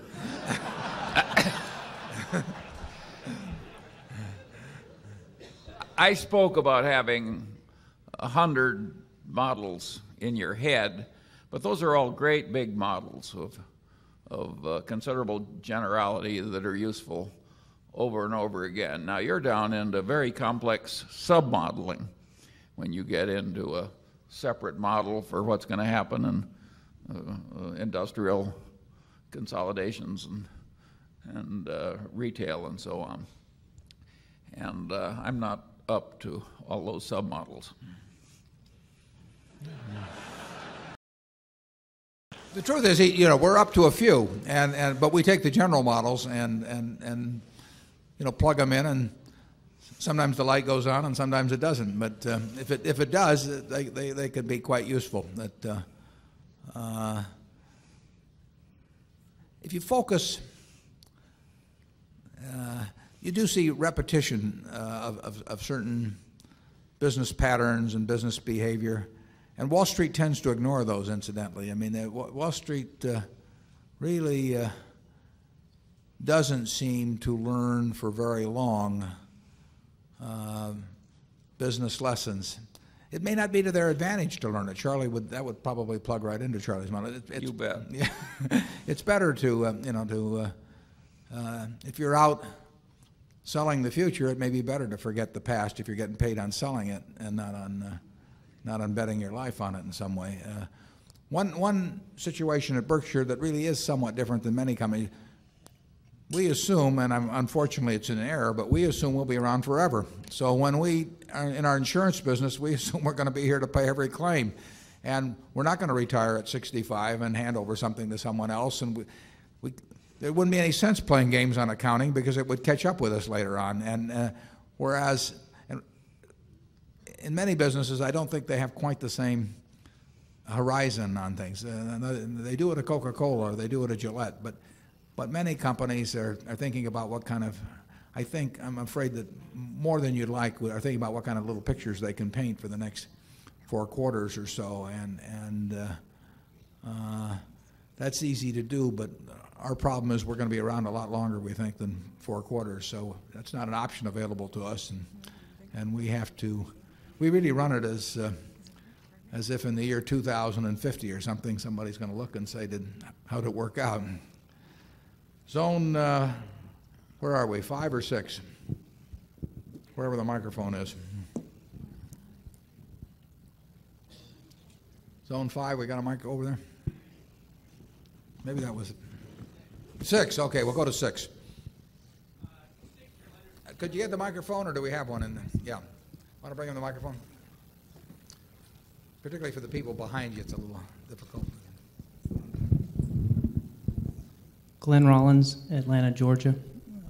You state in your letters to shareholders that with your wholly owned companies, you reward them at a high rate when they release capital to you, and you likewise charge them a high rate when they need capital. Could you elaborate on that? Well, we some of our businesses don't need capital at all or need so little that it doesn't make sense to build it into a formula. So we have certain businesses, those are the best businesses, incidentally, that take, to take essentially no capital because it means that if you double the size of the business, you don't need any more capital. And, and those, are, those are really wonderful businesses, and we got a few of those. But where our businesses do produce capital, uh, we could have all kinds of complicated systems and uh, and have capital budgeting groups at headquarters and do all kinds of things. But we just figure it's simple, simpler to charge people a fair amount for the money and then let them figure out, you know, whether they really want to uh, buy a new slitter or whatever it may be in their business. And it varies a little bit. It varies on the history of when we came in. It varies on uh, on the interest rates of the. But we generally will be charging people something in the area of 15% in terms of working out compensation arrangements uh, for capital. Now, 15% pre-tax, depending on state income taxes, is only 9 to 9.5% after tax. So you can say that isn't even enough to charge people. But we find that 15% gets their attention. And uh, uh, it should get their attention, but it shouldn't be such a high hurdle rate that things that we want to do don't get done.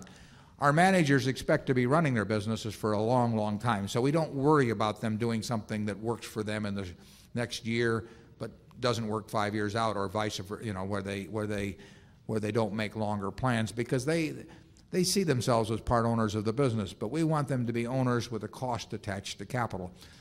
We think it's awful, frankly, the way uh, businesses reward executives with absolutely no, no regard for the cost of capital. I mean, a fixed price option for 10 years, you know, imagine, imagine giving somebody an interest-free loan for 10 years. You- You're not going to do it. Uh, and if a company is retaining a significant part of its earnings, uh, and you, you give out a fixed price option for 10 years, you, you know, you, they can do nothing with it but put it in a savings account and they'll make some money off of it. So we like attaching a cost to the capital. If we had options for, for me and Charlie at, at Berkshire, which would not, it's not going to happen, but it, would- it would not be illogical. We have responsibility for the whole place. You could have some kind of a compensation arrangement that, that, uh, that,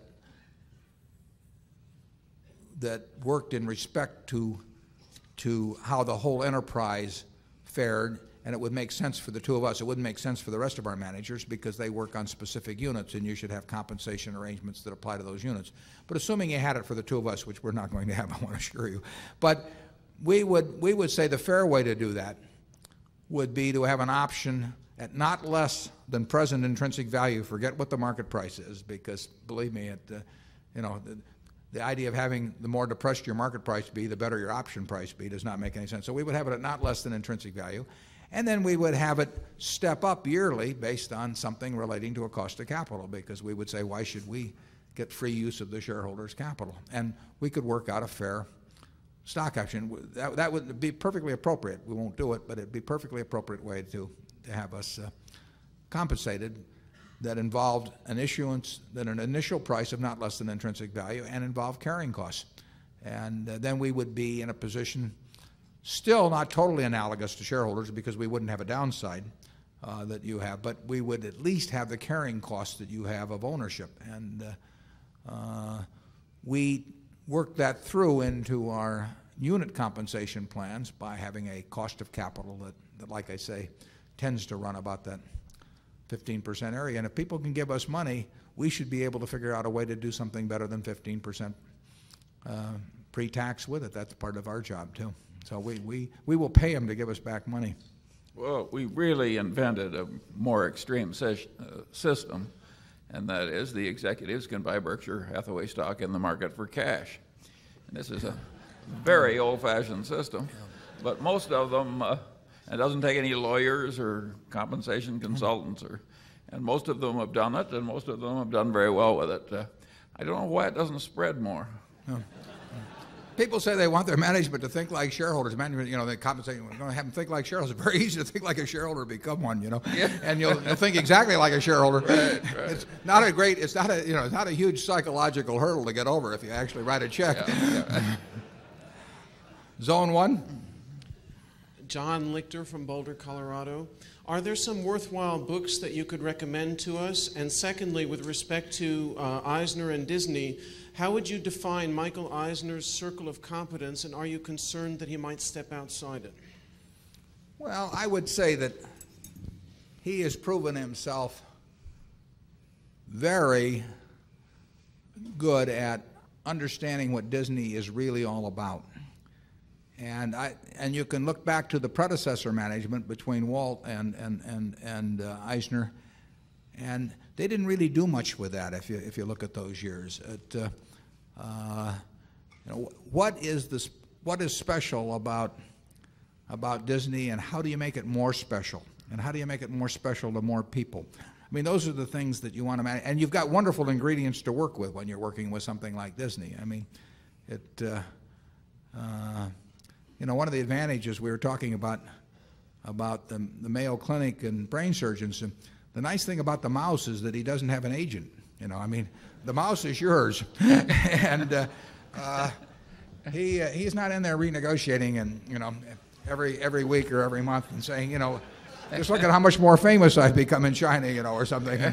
Uh, so if you own the mouse, you own the mouse, and Eisner understands all of that very well. I, I would say he's been very skillful in terms of uh, how he's thought about it.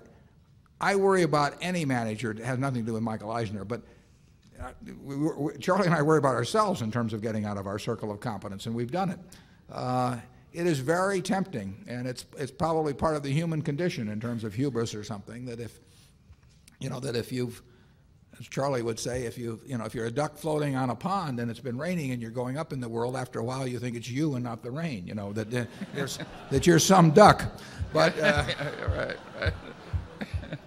and, and we all succumb to that a little bit. But I, I, I think that, uh, I think Disney, Coca-Cola, Gillette, I think those companies are very focused. I think our operating units are very focused, and I think that gives us a huge advantage over the managers that are getting a little bored and decide that they better fool around with it. Just uh, how talented they really are. Charlie? Yeah. Eisner is quite creative, and he also distrusts projections. And that is a very good combination to have in the motion picture business. yeah, Charlie was a lawyer for, uh, uh, what, 20th century in the yes. old Yeah, and he saw a little bit of how Hollywood operated, and it kept us out of buying any motion picture stocks for about 30 years. He'd, every time I'd go near one, he'd regale me with a few stories of the past. So it's, it's a business where people are, can trade other people's money for their own significance in, the, in their world. And that is a dangerous combination where if I can buy significance in my world with your money, you know, there's no telling what I'll do. Part of the business reminds me of a an oil company in California, and it was controlled by one individual. And people used to say about it, if they ever do find any oil, that old man will steal it. and the motion picture business, it's only about half of it that has normal commercial morals. Mm. No, we're not we're not applying that to Disney. no. Disney Disney is really uh, Disney's done an extraordinary job for the shareholders. And they, they make real money out of movies. Most, most movie companies have they made money for everybody associated with it, but, but not a lot is stuck to the shareholders. Um, zone two? Whoop. Oh, the books. Charlie, what are you reading these days? well, I'm almost ashamed to report because uh, I've gone back and, and picked up the part of biology that I put should have picked up 10 or 15 years earlier. And if any of you haven't done it, it's a total circus what they figured out over the last 20 or 30 years in biology. And I, if you take Dawkins, the selfish gene, and the blind watchmaker, I mean, these are marvelous books. And the, there are words in those books that are entering the English language that are going to be in the next Oxford dictionary. I mean, these are powerful books. And they're a lot of fun. I had to read uh, The Selfish Gene twice before I fully understood it, and there were things I believed all my life that weren't so. And I think it's just wonderful when you have those experiences. Uh, we always say it isn't the learning that's so hard, it's the unlearning. Yeah. I made the mistake of taking Charlie up to Microsoft in December, and he became friends with Nathan Myhrvold, and they are corresponding back and forth with increasing fervor and enthusiasm about mole rats, and they they copy me on all these communications. So I'm getting to see this flow back and forth on the habits of mole rats. And I really haven't found a way to apply it at Berkshire, but I, am sure Charlie has got something he's working on on that. Uh, he's gotten very interested in biology lately. At the, uh, I like I, I, you know I've always liked reading biography, but since the, the computer's changed my life, I, I now find myself playing bridge on the computer about 10 hours a week, and unfortunately, I didn't want to give up sleep or eating uh, or, or, or, Berkshire, so the reading has been kind of light. On, on investment books, if you're asking about that, I would, I would recommend the first two books that Phil Fisher wrote uh, back around 1960, Common Stocks and Uncommon Profits, and the sec second one. Those are very good books. You know, I obviously recommend first and foremost The Intelligent Investor with chapters 8 and 20 are the ones that you really should read. Two of the well, all of the important ideas in, in investing really are in that book because uh, there's only about three ideas, and those two, two of them are emphasized in those two chapters. Uh, uh, actually, I think John Train's Money Masters is, a, is an interesting book. Uh, uh, I don't know, can you think of any others, Charlie, that we want to tout? I don't know. We have such a fingers and toes style around Berkshire Hathaway. Oh, you know, we just sort of count. And yeah. The three. I've, I've, never seen, you know, we, Warren talks about these discounted ca- cash flows. I've never seen him do one. It- it- Yeah. if it isn't, There are some things you only do in private, Charlie. Yeah. if, if it isn't blue perfect obvious that it's going to work out well if you do the calculation, he tends to go on to the next idea. Yeah, it, sort of auto, I, it, it is true. You don't if you have to if you have to actually do it on with pencil and paper, it's too close to think about. I mean, it ought to just kind of scream at you that you've got this huge margin of safety. I mentioned the three ideas. The three ideas I, I should elaborate on. One is that to think of yourself, to think of investing as owning a business and not and not buying something that's wiggles around in price. And and and uh, the second one is your attitude, which ties in with that, the attitude toward the market. That's covered in chapter eight. And uh, if you have the proper attitude toward market movements, it's an enormous help in securities. And the, the final chapter is on the margin of safety, which uh, which means uh, don't try and drive a 9,800 pound truck over a, a bridge that says you know capacity 10,000 pounds, but go down the road a little bit and find one that says capacity 15,000 pounds. Zone two. Uh, yes, Chip Tucker, Minneapolis. Uh, Mr. Buffett, Mr. Munger, what market share does Berkshire have in Supercat insurance business? And what's your outlook for both the market growth in that business and uh, the potential market share growth with, from Berkshire? You answered a related question regarding Geico's auto opportunities. Are there other insurance businesses potentially worth expanding into, or is your focus on Supercat and, off, and uh, auto's opportunity enough? You know, Warren can answer that question a lot better than I can. I we, we don't there there wouldn't be any good market share figures in something like Supercat. We know we know that a couple years and, and last year I think too we had to be the biggest in terms of premium volume. We we simply take on so much more than anyone else will, and we and we were getting the, the, the calls on the big risks. You know, 400 million here or something of the sort. We had a quote we put out on a billion dollars on on on the uh, the New Mad New, New Madrid fault uh, here a little while ago. Nobody else will be doing that. So we got market share uh, by our willingness to do large volume, by the fact that people knew we would pay subsequently. But we don't. While we know we were the largest, we can't we can't give any precise figures. We also know we're slipping in that now, but that makes no difference to us. Uh, uh, we're, we'd only be interested if we were slipping in profitable uh, uh, uh, markets. Uh, and uh, uh, what was the second part of the question on that, Charlie? And, oh, what other opportunities in the insurance business? We just this year we bought a very very small company. The, the managers of whom are are here, and uh, a very fine insurance company has a little niche. It, I mean, it, it, it will never be uh, huge or anything of the sort, but it's it's the kind of business that we can understand, and we like the people that run it, and we like the position they've achieved in the market. So we're delighted to be in it. We are willing to think about a whole variety of things to do in insurance, but most of them uh, we find make no sense. But that we'll be we'll do other things in insurance over the next 10 or 15 years. It's just bound to happen, but I can't tell you what they will specifically be. The biggest single thing we will do in terms of value, though, probably is grow Geico. Uh, But we will we will do other things, and who knows what they might be. We have expanded some in the small business, the structured settlement business from when we talked a year or two ago, and we are the preferred provider of structured settlements. Those are those are uh, uh, annuities essentially that are payable to people who are usually the victims of a very bad accident, and, and so they're very severely injured uh, people. The injuries will probably last for life, and so we will be making payments to people who are incapable of earning a living, uh, may incur substantial medical bills for many decades, sometimes 50 or 60 years. Uh, those annuities are provided um, by our companies to other insurance companies and to these injured people, uh, usually with the approval of the injured person's uh, attorney. Uh, and when the advisors to the injured person think who is going to be around in 50 years to pay to pay money to this person who's been incapacitated, uh, they uh, frequently and in our view logically think of Berkshire. So we have become much better known in that over the last couple of years. It's not a big business and it won't be a big business, but it's a perfectly decent business and it's one where we have a competitive advantage over time.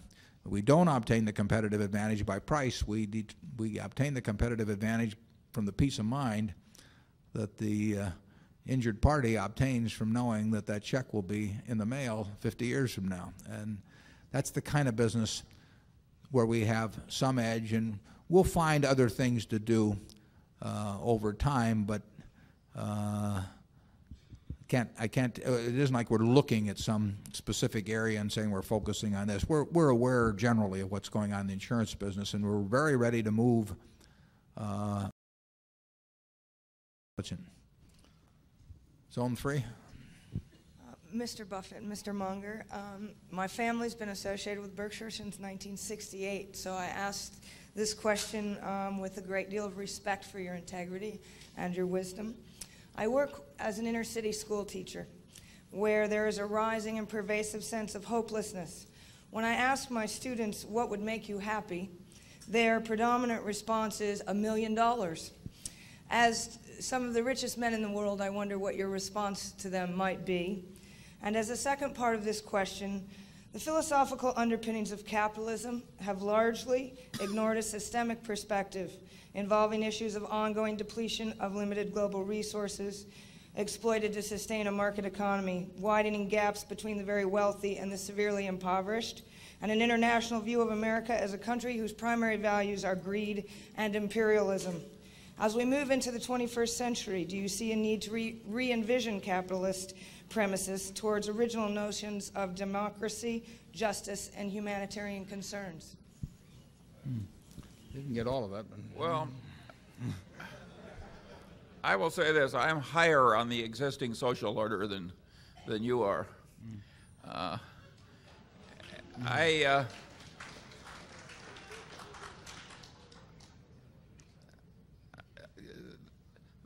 there's always plenty wrong with a with a social order, and uh, and certainly there's there are places where ours is is uh, a lot more broken than it used to be. I don't think Warren and I have any wonderful solution to all the problems of the world, but but but wishing for a million dollars instead of some more tangible short step is, is the wrong frame of mind. That isn't the way we got our million dollars. Well, I don't. Warren might give a different answer, by the way. He's. Uh, No, I, I, I would agree with the, the I, you know, the wi- wishing for a job I, I, makes, makes a lot of sense to me and, and, uh, and figuring out how to get one and then going from there. But it, uh, there is, and always has been, that doesn't mean it always should be, but there, there is a tremendous amount of inequality. Uh, what you don't want is an inequality of opportunity. There, there will be a lot of inequality in, in ability. A market system like we have turns out what people want. If they want to watch a heavyweight fight and they want to watch Mike Tyson, they're going to pay him $25 million for getting in the ring for a few minutes. And it produces what people like and it produces in an abundance and it's done very well in terms of production. It is much better to be in the bottom 20% in this country now than it was 50 years ago, and it's better to be in the bottom 20% of this country than, than in any other country. But it still isn't very satisfactory. The market system uh, does not reward, it does not reward teachers, it does not reward, I mean, does not reward all kinds of people who do all kinds of useful things in, in, in any way comparable to how it will reward entertainers or, or, or people who can figure out the value of businesses or athletes or that sort of thing. A market system pays very big uh, for something that will entertain them. People want to be entertained a, a good bit of the day and uh, pays better for people that will entertain than educate. I think I don't want to tinker with the market system. I don't think I should be telling people what they should want to do with their lives, but I do think that it's incumbent on the people that do very well under that system uh, to be taxed in a manner that, that, that uh, uh, takes reasonable care of anybody that is not well adapted to that system, that but that it's a perfectly decent citizen in every other regard.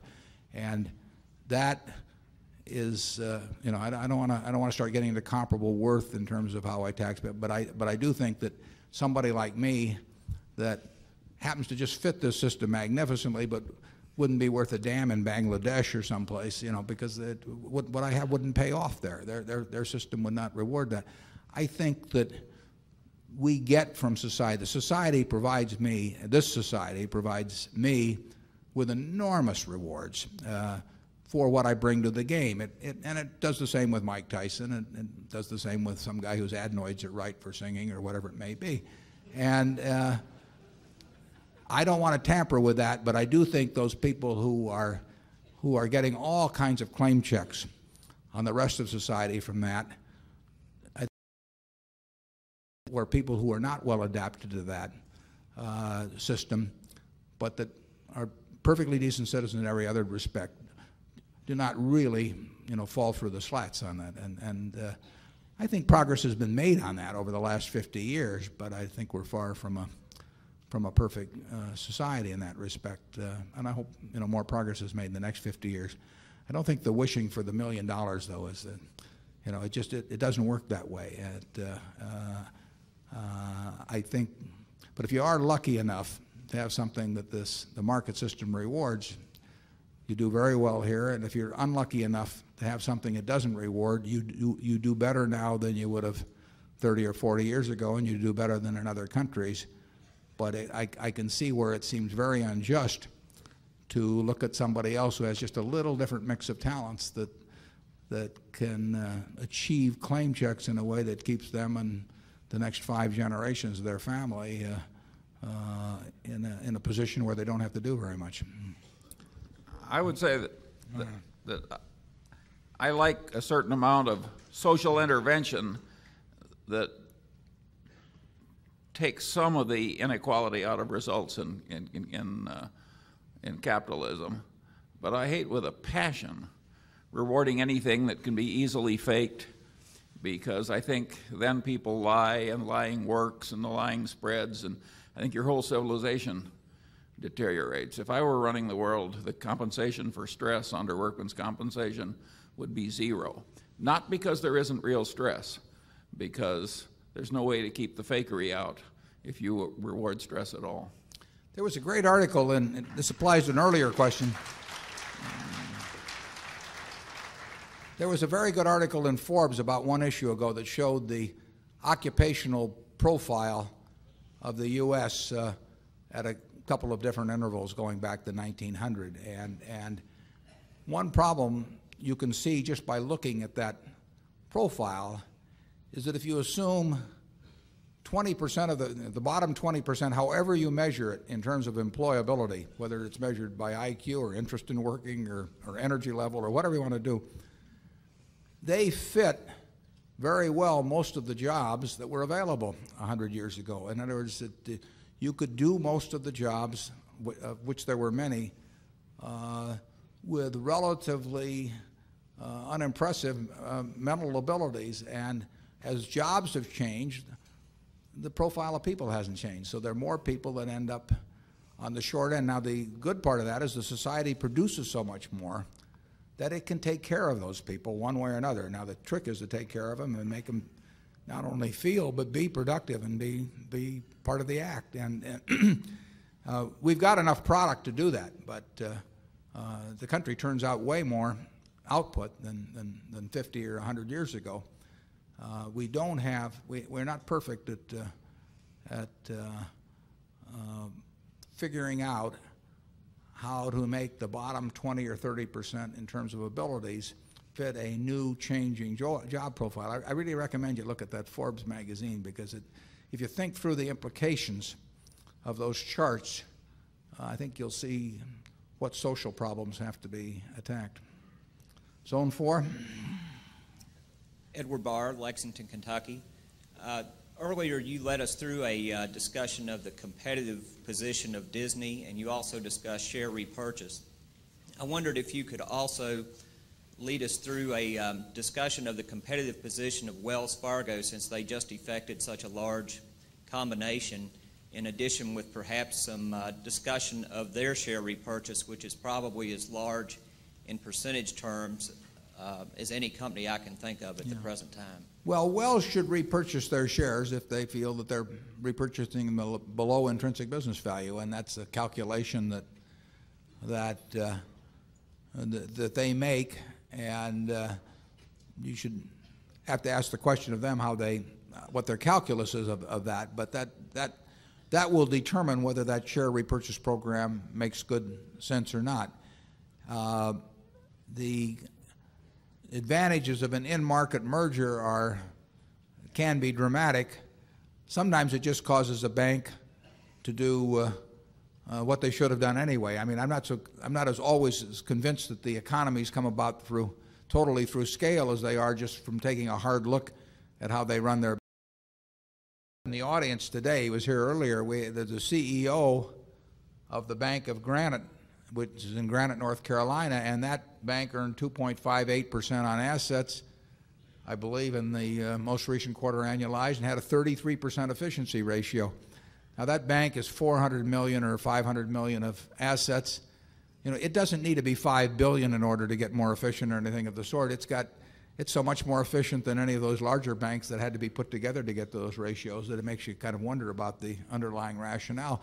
But I'm sure that uh, Mr. Forlines, who runs that bank, just focuses on, on, and he's been focusing on it for a lot of years, just doing the right things day after day, and it didn't take any in-market merger or anything of the sort to, to cause him to do that. Uh, I recommend any of you in the banking business that get his report because there is nothing magic about the community of, of Granite, North Carolina, nor does he work under laws that are way different than the rest of bankers or anything of the sort.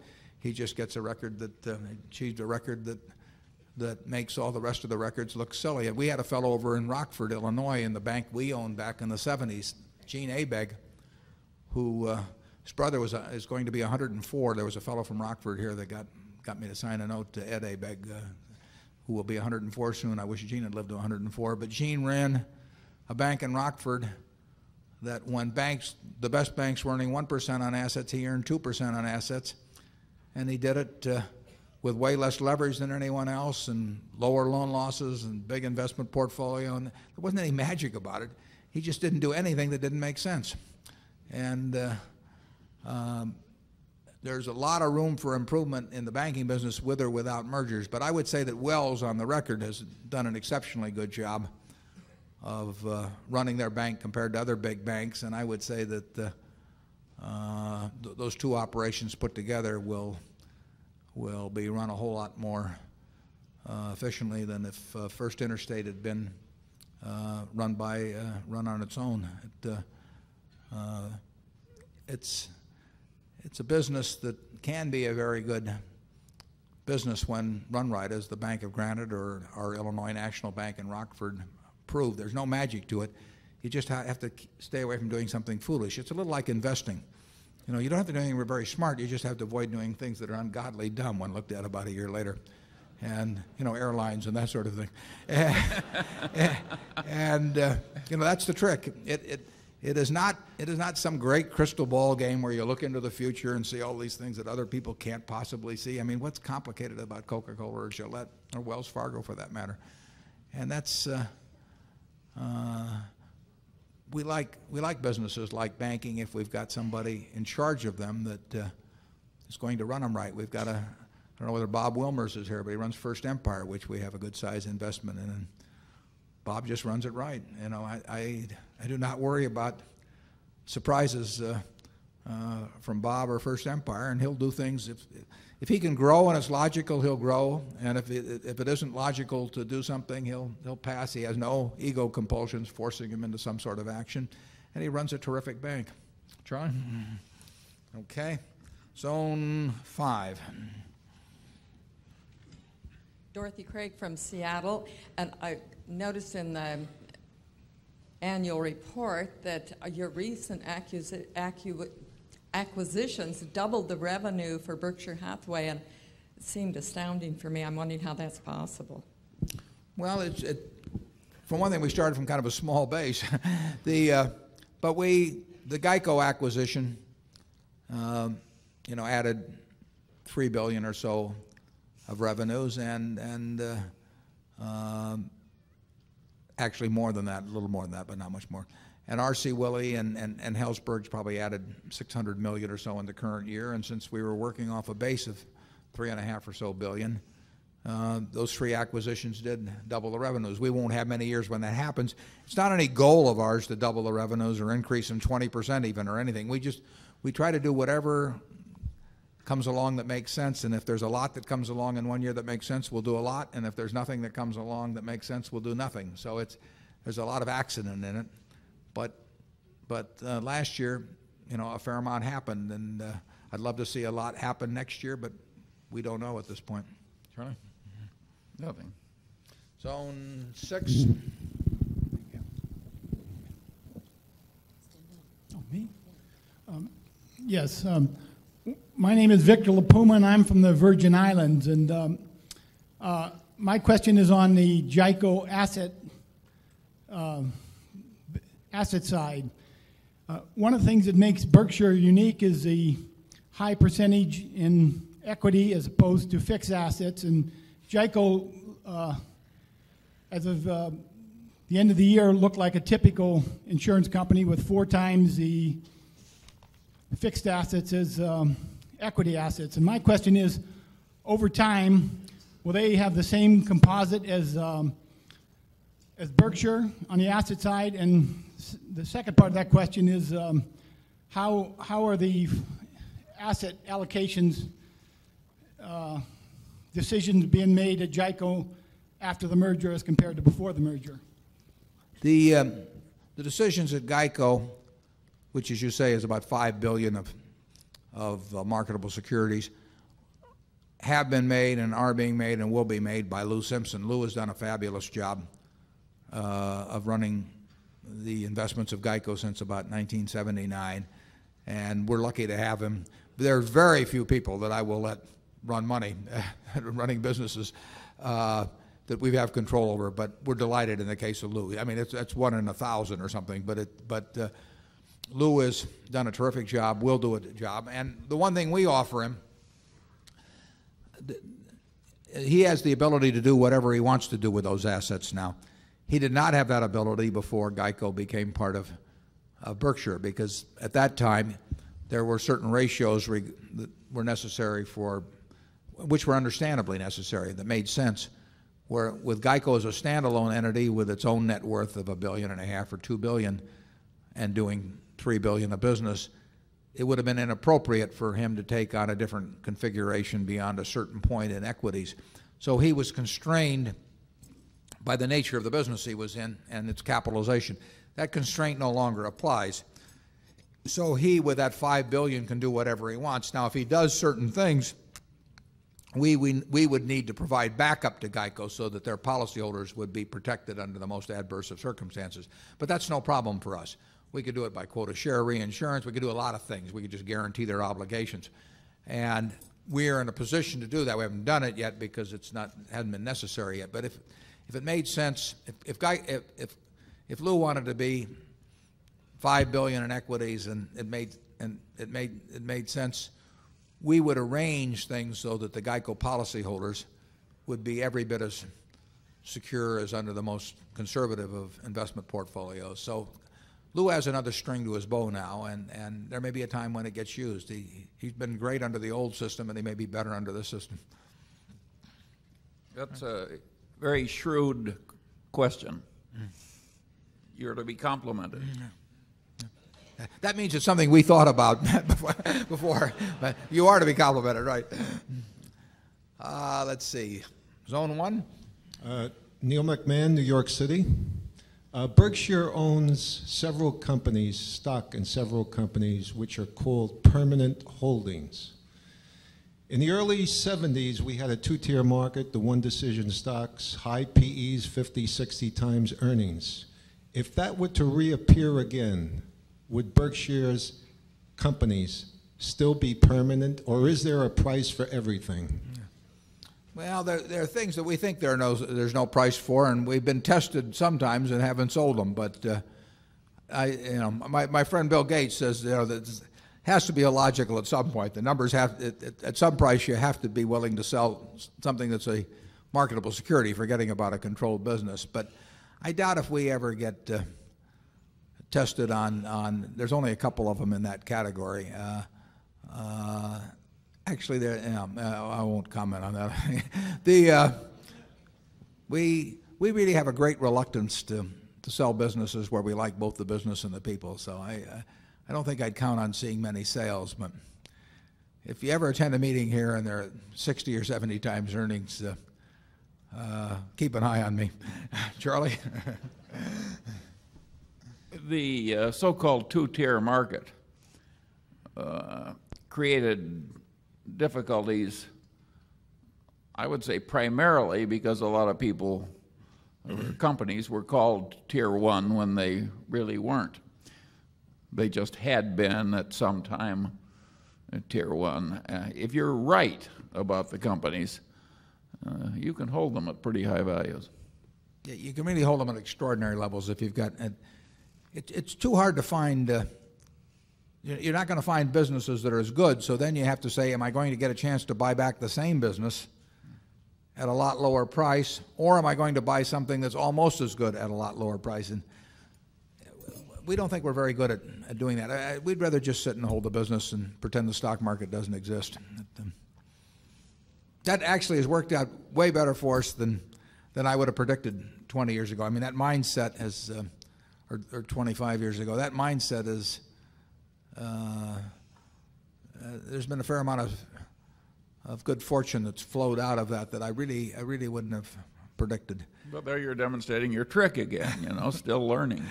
A lot of people regard that as cheating. Zone two. Yeah, Alan Rank, Pittsburgh, Pennsylvania.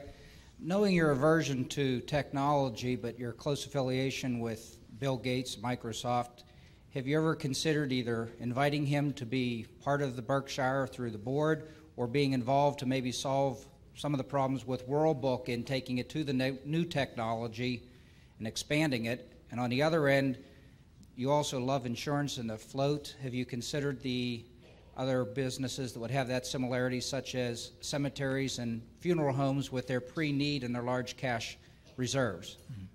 The, um, Bill and I talked about encyclopedia business some years ago, but he was pretty far down the line in Encarta, quite far down the line in Encarta, actually, before I even met him. So it wasn't.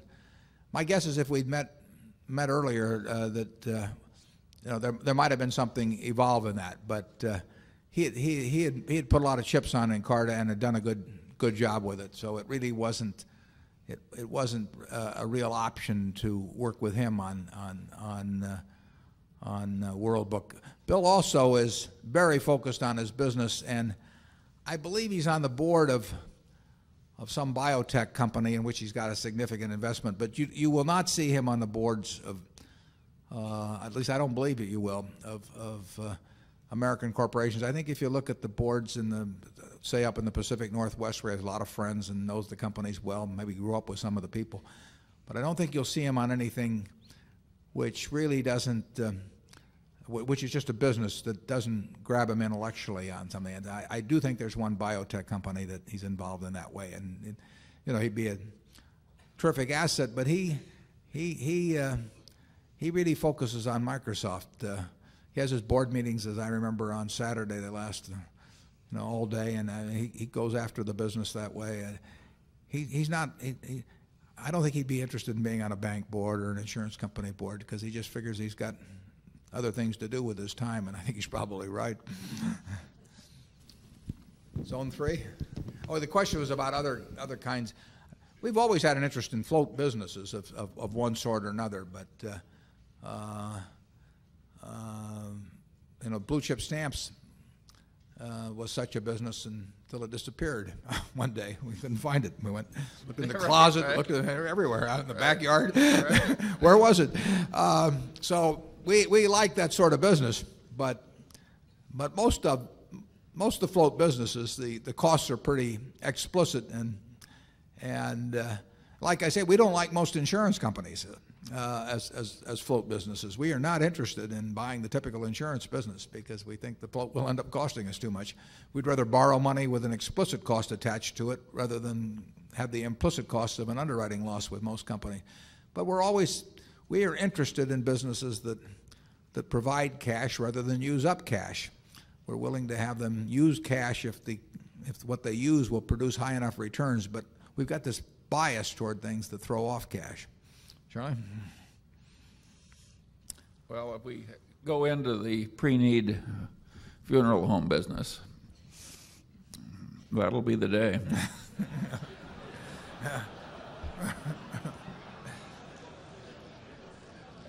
yeah. Zone three. Charlie's a difficult act to follow. I'm Robert Keeley from Washington, D.C. I have a brief comment and a brief question. The comment is that I think you may be considerably underestimating the interest there will be in purchases of Class B stock later this week and next week. I have at least 10 friends in Washington who are aware that I'm a Berkshire shareholder and that I was coming to this meeting, and they've insisted that I report back to them tomorrow on just what happened with the Class B stock because they're very interested in buying some of it. Now, that's uh, anecdotal to be sure, but if you take that ratio of 10 people to even the, the shareholders who are present here today, you're talking about tens of thousands of people who are going to be in that market. Now, my question relates to liquidity. On page 18 of your annual report, you say, and I quote, the prospect that most shareholders will stick to the A stock suggests that it will enjoy a somewhat more liquid market than the B. Could you explain that? It seems to me that if most shareholders keep their A stock, uh, do not convert it or sell it, that the B stock will be much more liquid. Maybe I don't understand liquidity. No, I, I think you do. You understand it, and uh, I'll, I'll, elaborate just a bit. The certainly in the first week, I would expect the uh, the B stock to trade far more. Although I hope it doesn't trade like most new issues trade in relation to the amount sold. I, it's just the nature of a new offering that there's there's usually there, there's always some flurry of activity. Sometimes I think it's quite excessive, but and I don't think it will be with Berkshire, but there will be some flurry of activity. But longer range, let's just assume that there's uh, $400 million worth of B stock out there. will be 40 billion of A. Now, admittedly, you know, I'm not going to do anything with my stock, and and and many people in this room have a very low tax basis and except they're under very unusual circumstances, have no intention of doing anything with their stock. So of that 40 billion, there's a uh, there's a very significant percentage that you might say is almost inoculated against reaction to market changes. Uh, but there still is a very significant dollar value. There's, there's a fair amount held by, um, by funds, for example.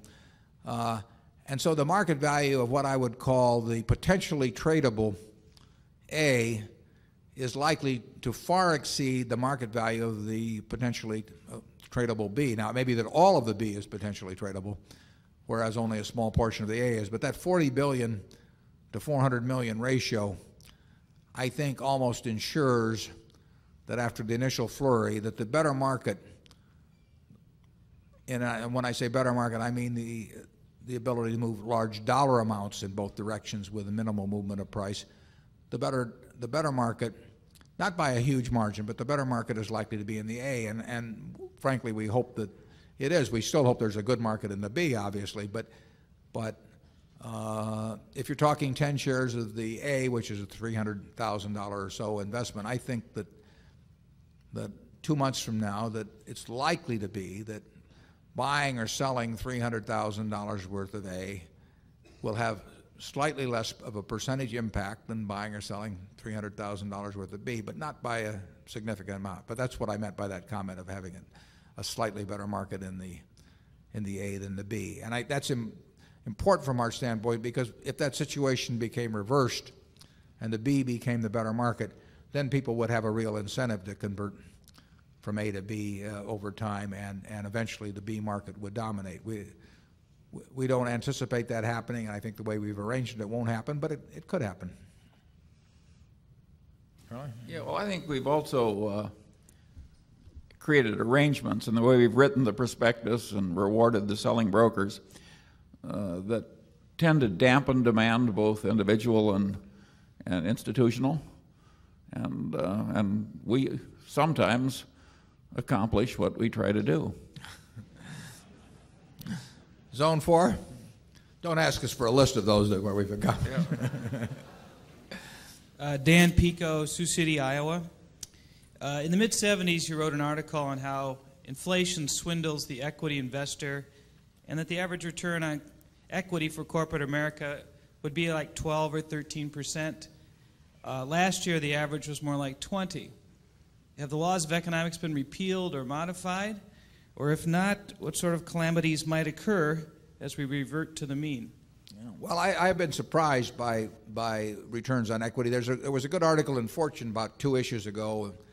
Well, it was in the Fortune 500 issue, whenever that was. And uh, it discussed the question of return on equity. And it made some good points about how the introduction of putting post retirement health benefits on the balance sheet tends to swell equity returns subsequently. And in other words, it moves down the, the, uh, the denominator in terms of uh, total equity employed. And and there's been a lot of big bath accounting where there have been write offs, uh, so that counting that, I don't think it has gotten to 20%, but it, it's higher than, it's certainly higher than I anticipated uh, when I wrote that article. And I would say that it would seem very extreme to me in a world of, uh, like we're living in now, to have uh, equity cap, returns on equity close to the 20, average close to the 20% rate over time. Uh, but uh, um, uh, it's, it has surprised me uh, how high returns have been. Now, you have had situations like, like a Coke, for example, where 25 years ago, uh, they would not have repurchased stock, and so they'd have piled up more equity in the business. And Coke's return on equity, if it had been following the policies of of 1970 or 75 would be far less than, than it is now. Coke really doesn't need equity. And so it, it, can, it, it can earn extraordinary returns and very large dollar sums. To the extent that impacts the figures, that has, that has, that has some impact on them. To the extent that General Motors sets up many, many billions of a, a reserve for post-retirement health benefits, that tends to make the return on GM look a lot better than, than it did in the past when it wasn't even recognizing those costs and therefore had an equity that really was, was uh, much larger than the true equity. Uh, uh, so there have been some things happen like that, but all in all, I don't think under any system of accounting the 20% returns for American industry are in the cards. Charlie? Well, I, I agree, and I think that this business of having way more consolidation and the successful companies like Wells Fargo buying in stock, uh, I think that's had a huge effect too. Uh, I don't think it's actually gotten that much. Obviously, we had a long period of of, uh, of real growth and so on, and, and and I think that on average, business has earned higher returns on equity. But I think a whole lot of things have combined to to uh, goose the results. And I, I, I don't see how it could go much farther. Zone 5? Yes. Um, my name is Ted Elliott from Connecticut. The press reported a recent investment you made in the real estate business, and I wondered if you would comment as to your outlook for that business. Well, that, that, that's just sort of a, a, a uh, um, an asterisk. Uh, I, over, I've got virtually everything in Berkshire, and, and I own a few municipal bonds outside and a few other things. But I don't want to buy anything that Berkshire's involved in. It just complicates life. And all the best things I like are, are in Berkshire. So every now and then some little thing happens to hit the radar screen that is, is too small really for Berkshire. And, and uh, I bought 100 shares of uh, that company back when I, uh, uh it's called Property Capital Trust. I bought 100 shares of that back when we owned NHP, which had done a couple of deals with them. So I, uh, my policy of reading every annual report in sight that can further my knowledge about anything, I, I bought 100 shares. And then I happened to see a year or so ago where they said they were going to, uh, to liquidate. So having some money around, I, I bought that, but it's, it's not based on any feeling about the real estate business, any, any uh, sophisticated analysis of the company or anything else. It's just, it's a minor uh, personal investment. I have no, I have no insights whatsoever. We've done a few things in real estate at Berkshire, but they've been large things. Uh, uh, uh, and there was a brief period when there were a couple things that were intelligent to do. If we'd started a little earlier, there might have been a lot more things, but we, we started a little late. So we're doing nothing now, but we listen to things occasionally. But we're looking, we're basically looking for big things at, at Berkshire. And uh, uh, we haven't found anything in, in real estate in a long time. Um, and we may never, but who can tell? I mean, we, we got our oar in the water, and uh, the, the couple things we're in are working out fine, but they're, they're, not, they're not significant relative to Berkshire size. We'll go to Zone 6, and this is the last question because it's going to be 3 o'clock, and let's have num- Zone 6. Uh, my name's Mike Nolan from New Jersey. My wife and I have been shareholders since 1984 and happy ones. Thank you both. Uh, two questions today. In the retail store industry, in light of Berkshire's outstanding 23% annual growth in book value per share, and the industry's roughly 8 to 9% growth in equity over the last several years, we wonder why would Berkshire exchange stock for securities such as these when the growth and the net worth of the acquired companies, if they're anywhere near the industry average that you've acquired this year, uh, are one third or less? To quote Barnett Helzberg from the annual report, the diamond business is a very competitive industry. Well, all, all retail is competitive, and both of those companies have averaged a lot better returns on equity than the, the numbers you cite for the industry. And the second point, you know, we, we have no way of making 23.6% in the future, so we do not use our historic, if we used our historical average as a yardstick uh, uh, for new investments, we would make no new investments because we don't know how to make 23.6% in the future. But we like, we like, we, we regard the retail business as a very tough business. We like the records of those companies, their market positions, and their managements. And when we find a business like that, uh, we feel very comfortable with the people running it, uh, we will make the deal, but we won't expect to make 23.6% on our money over time doing that. I'd like to thank everybody for coming. You've, you know, I've had a good time the last couple days, and I hope you have.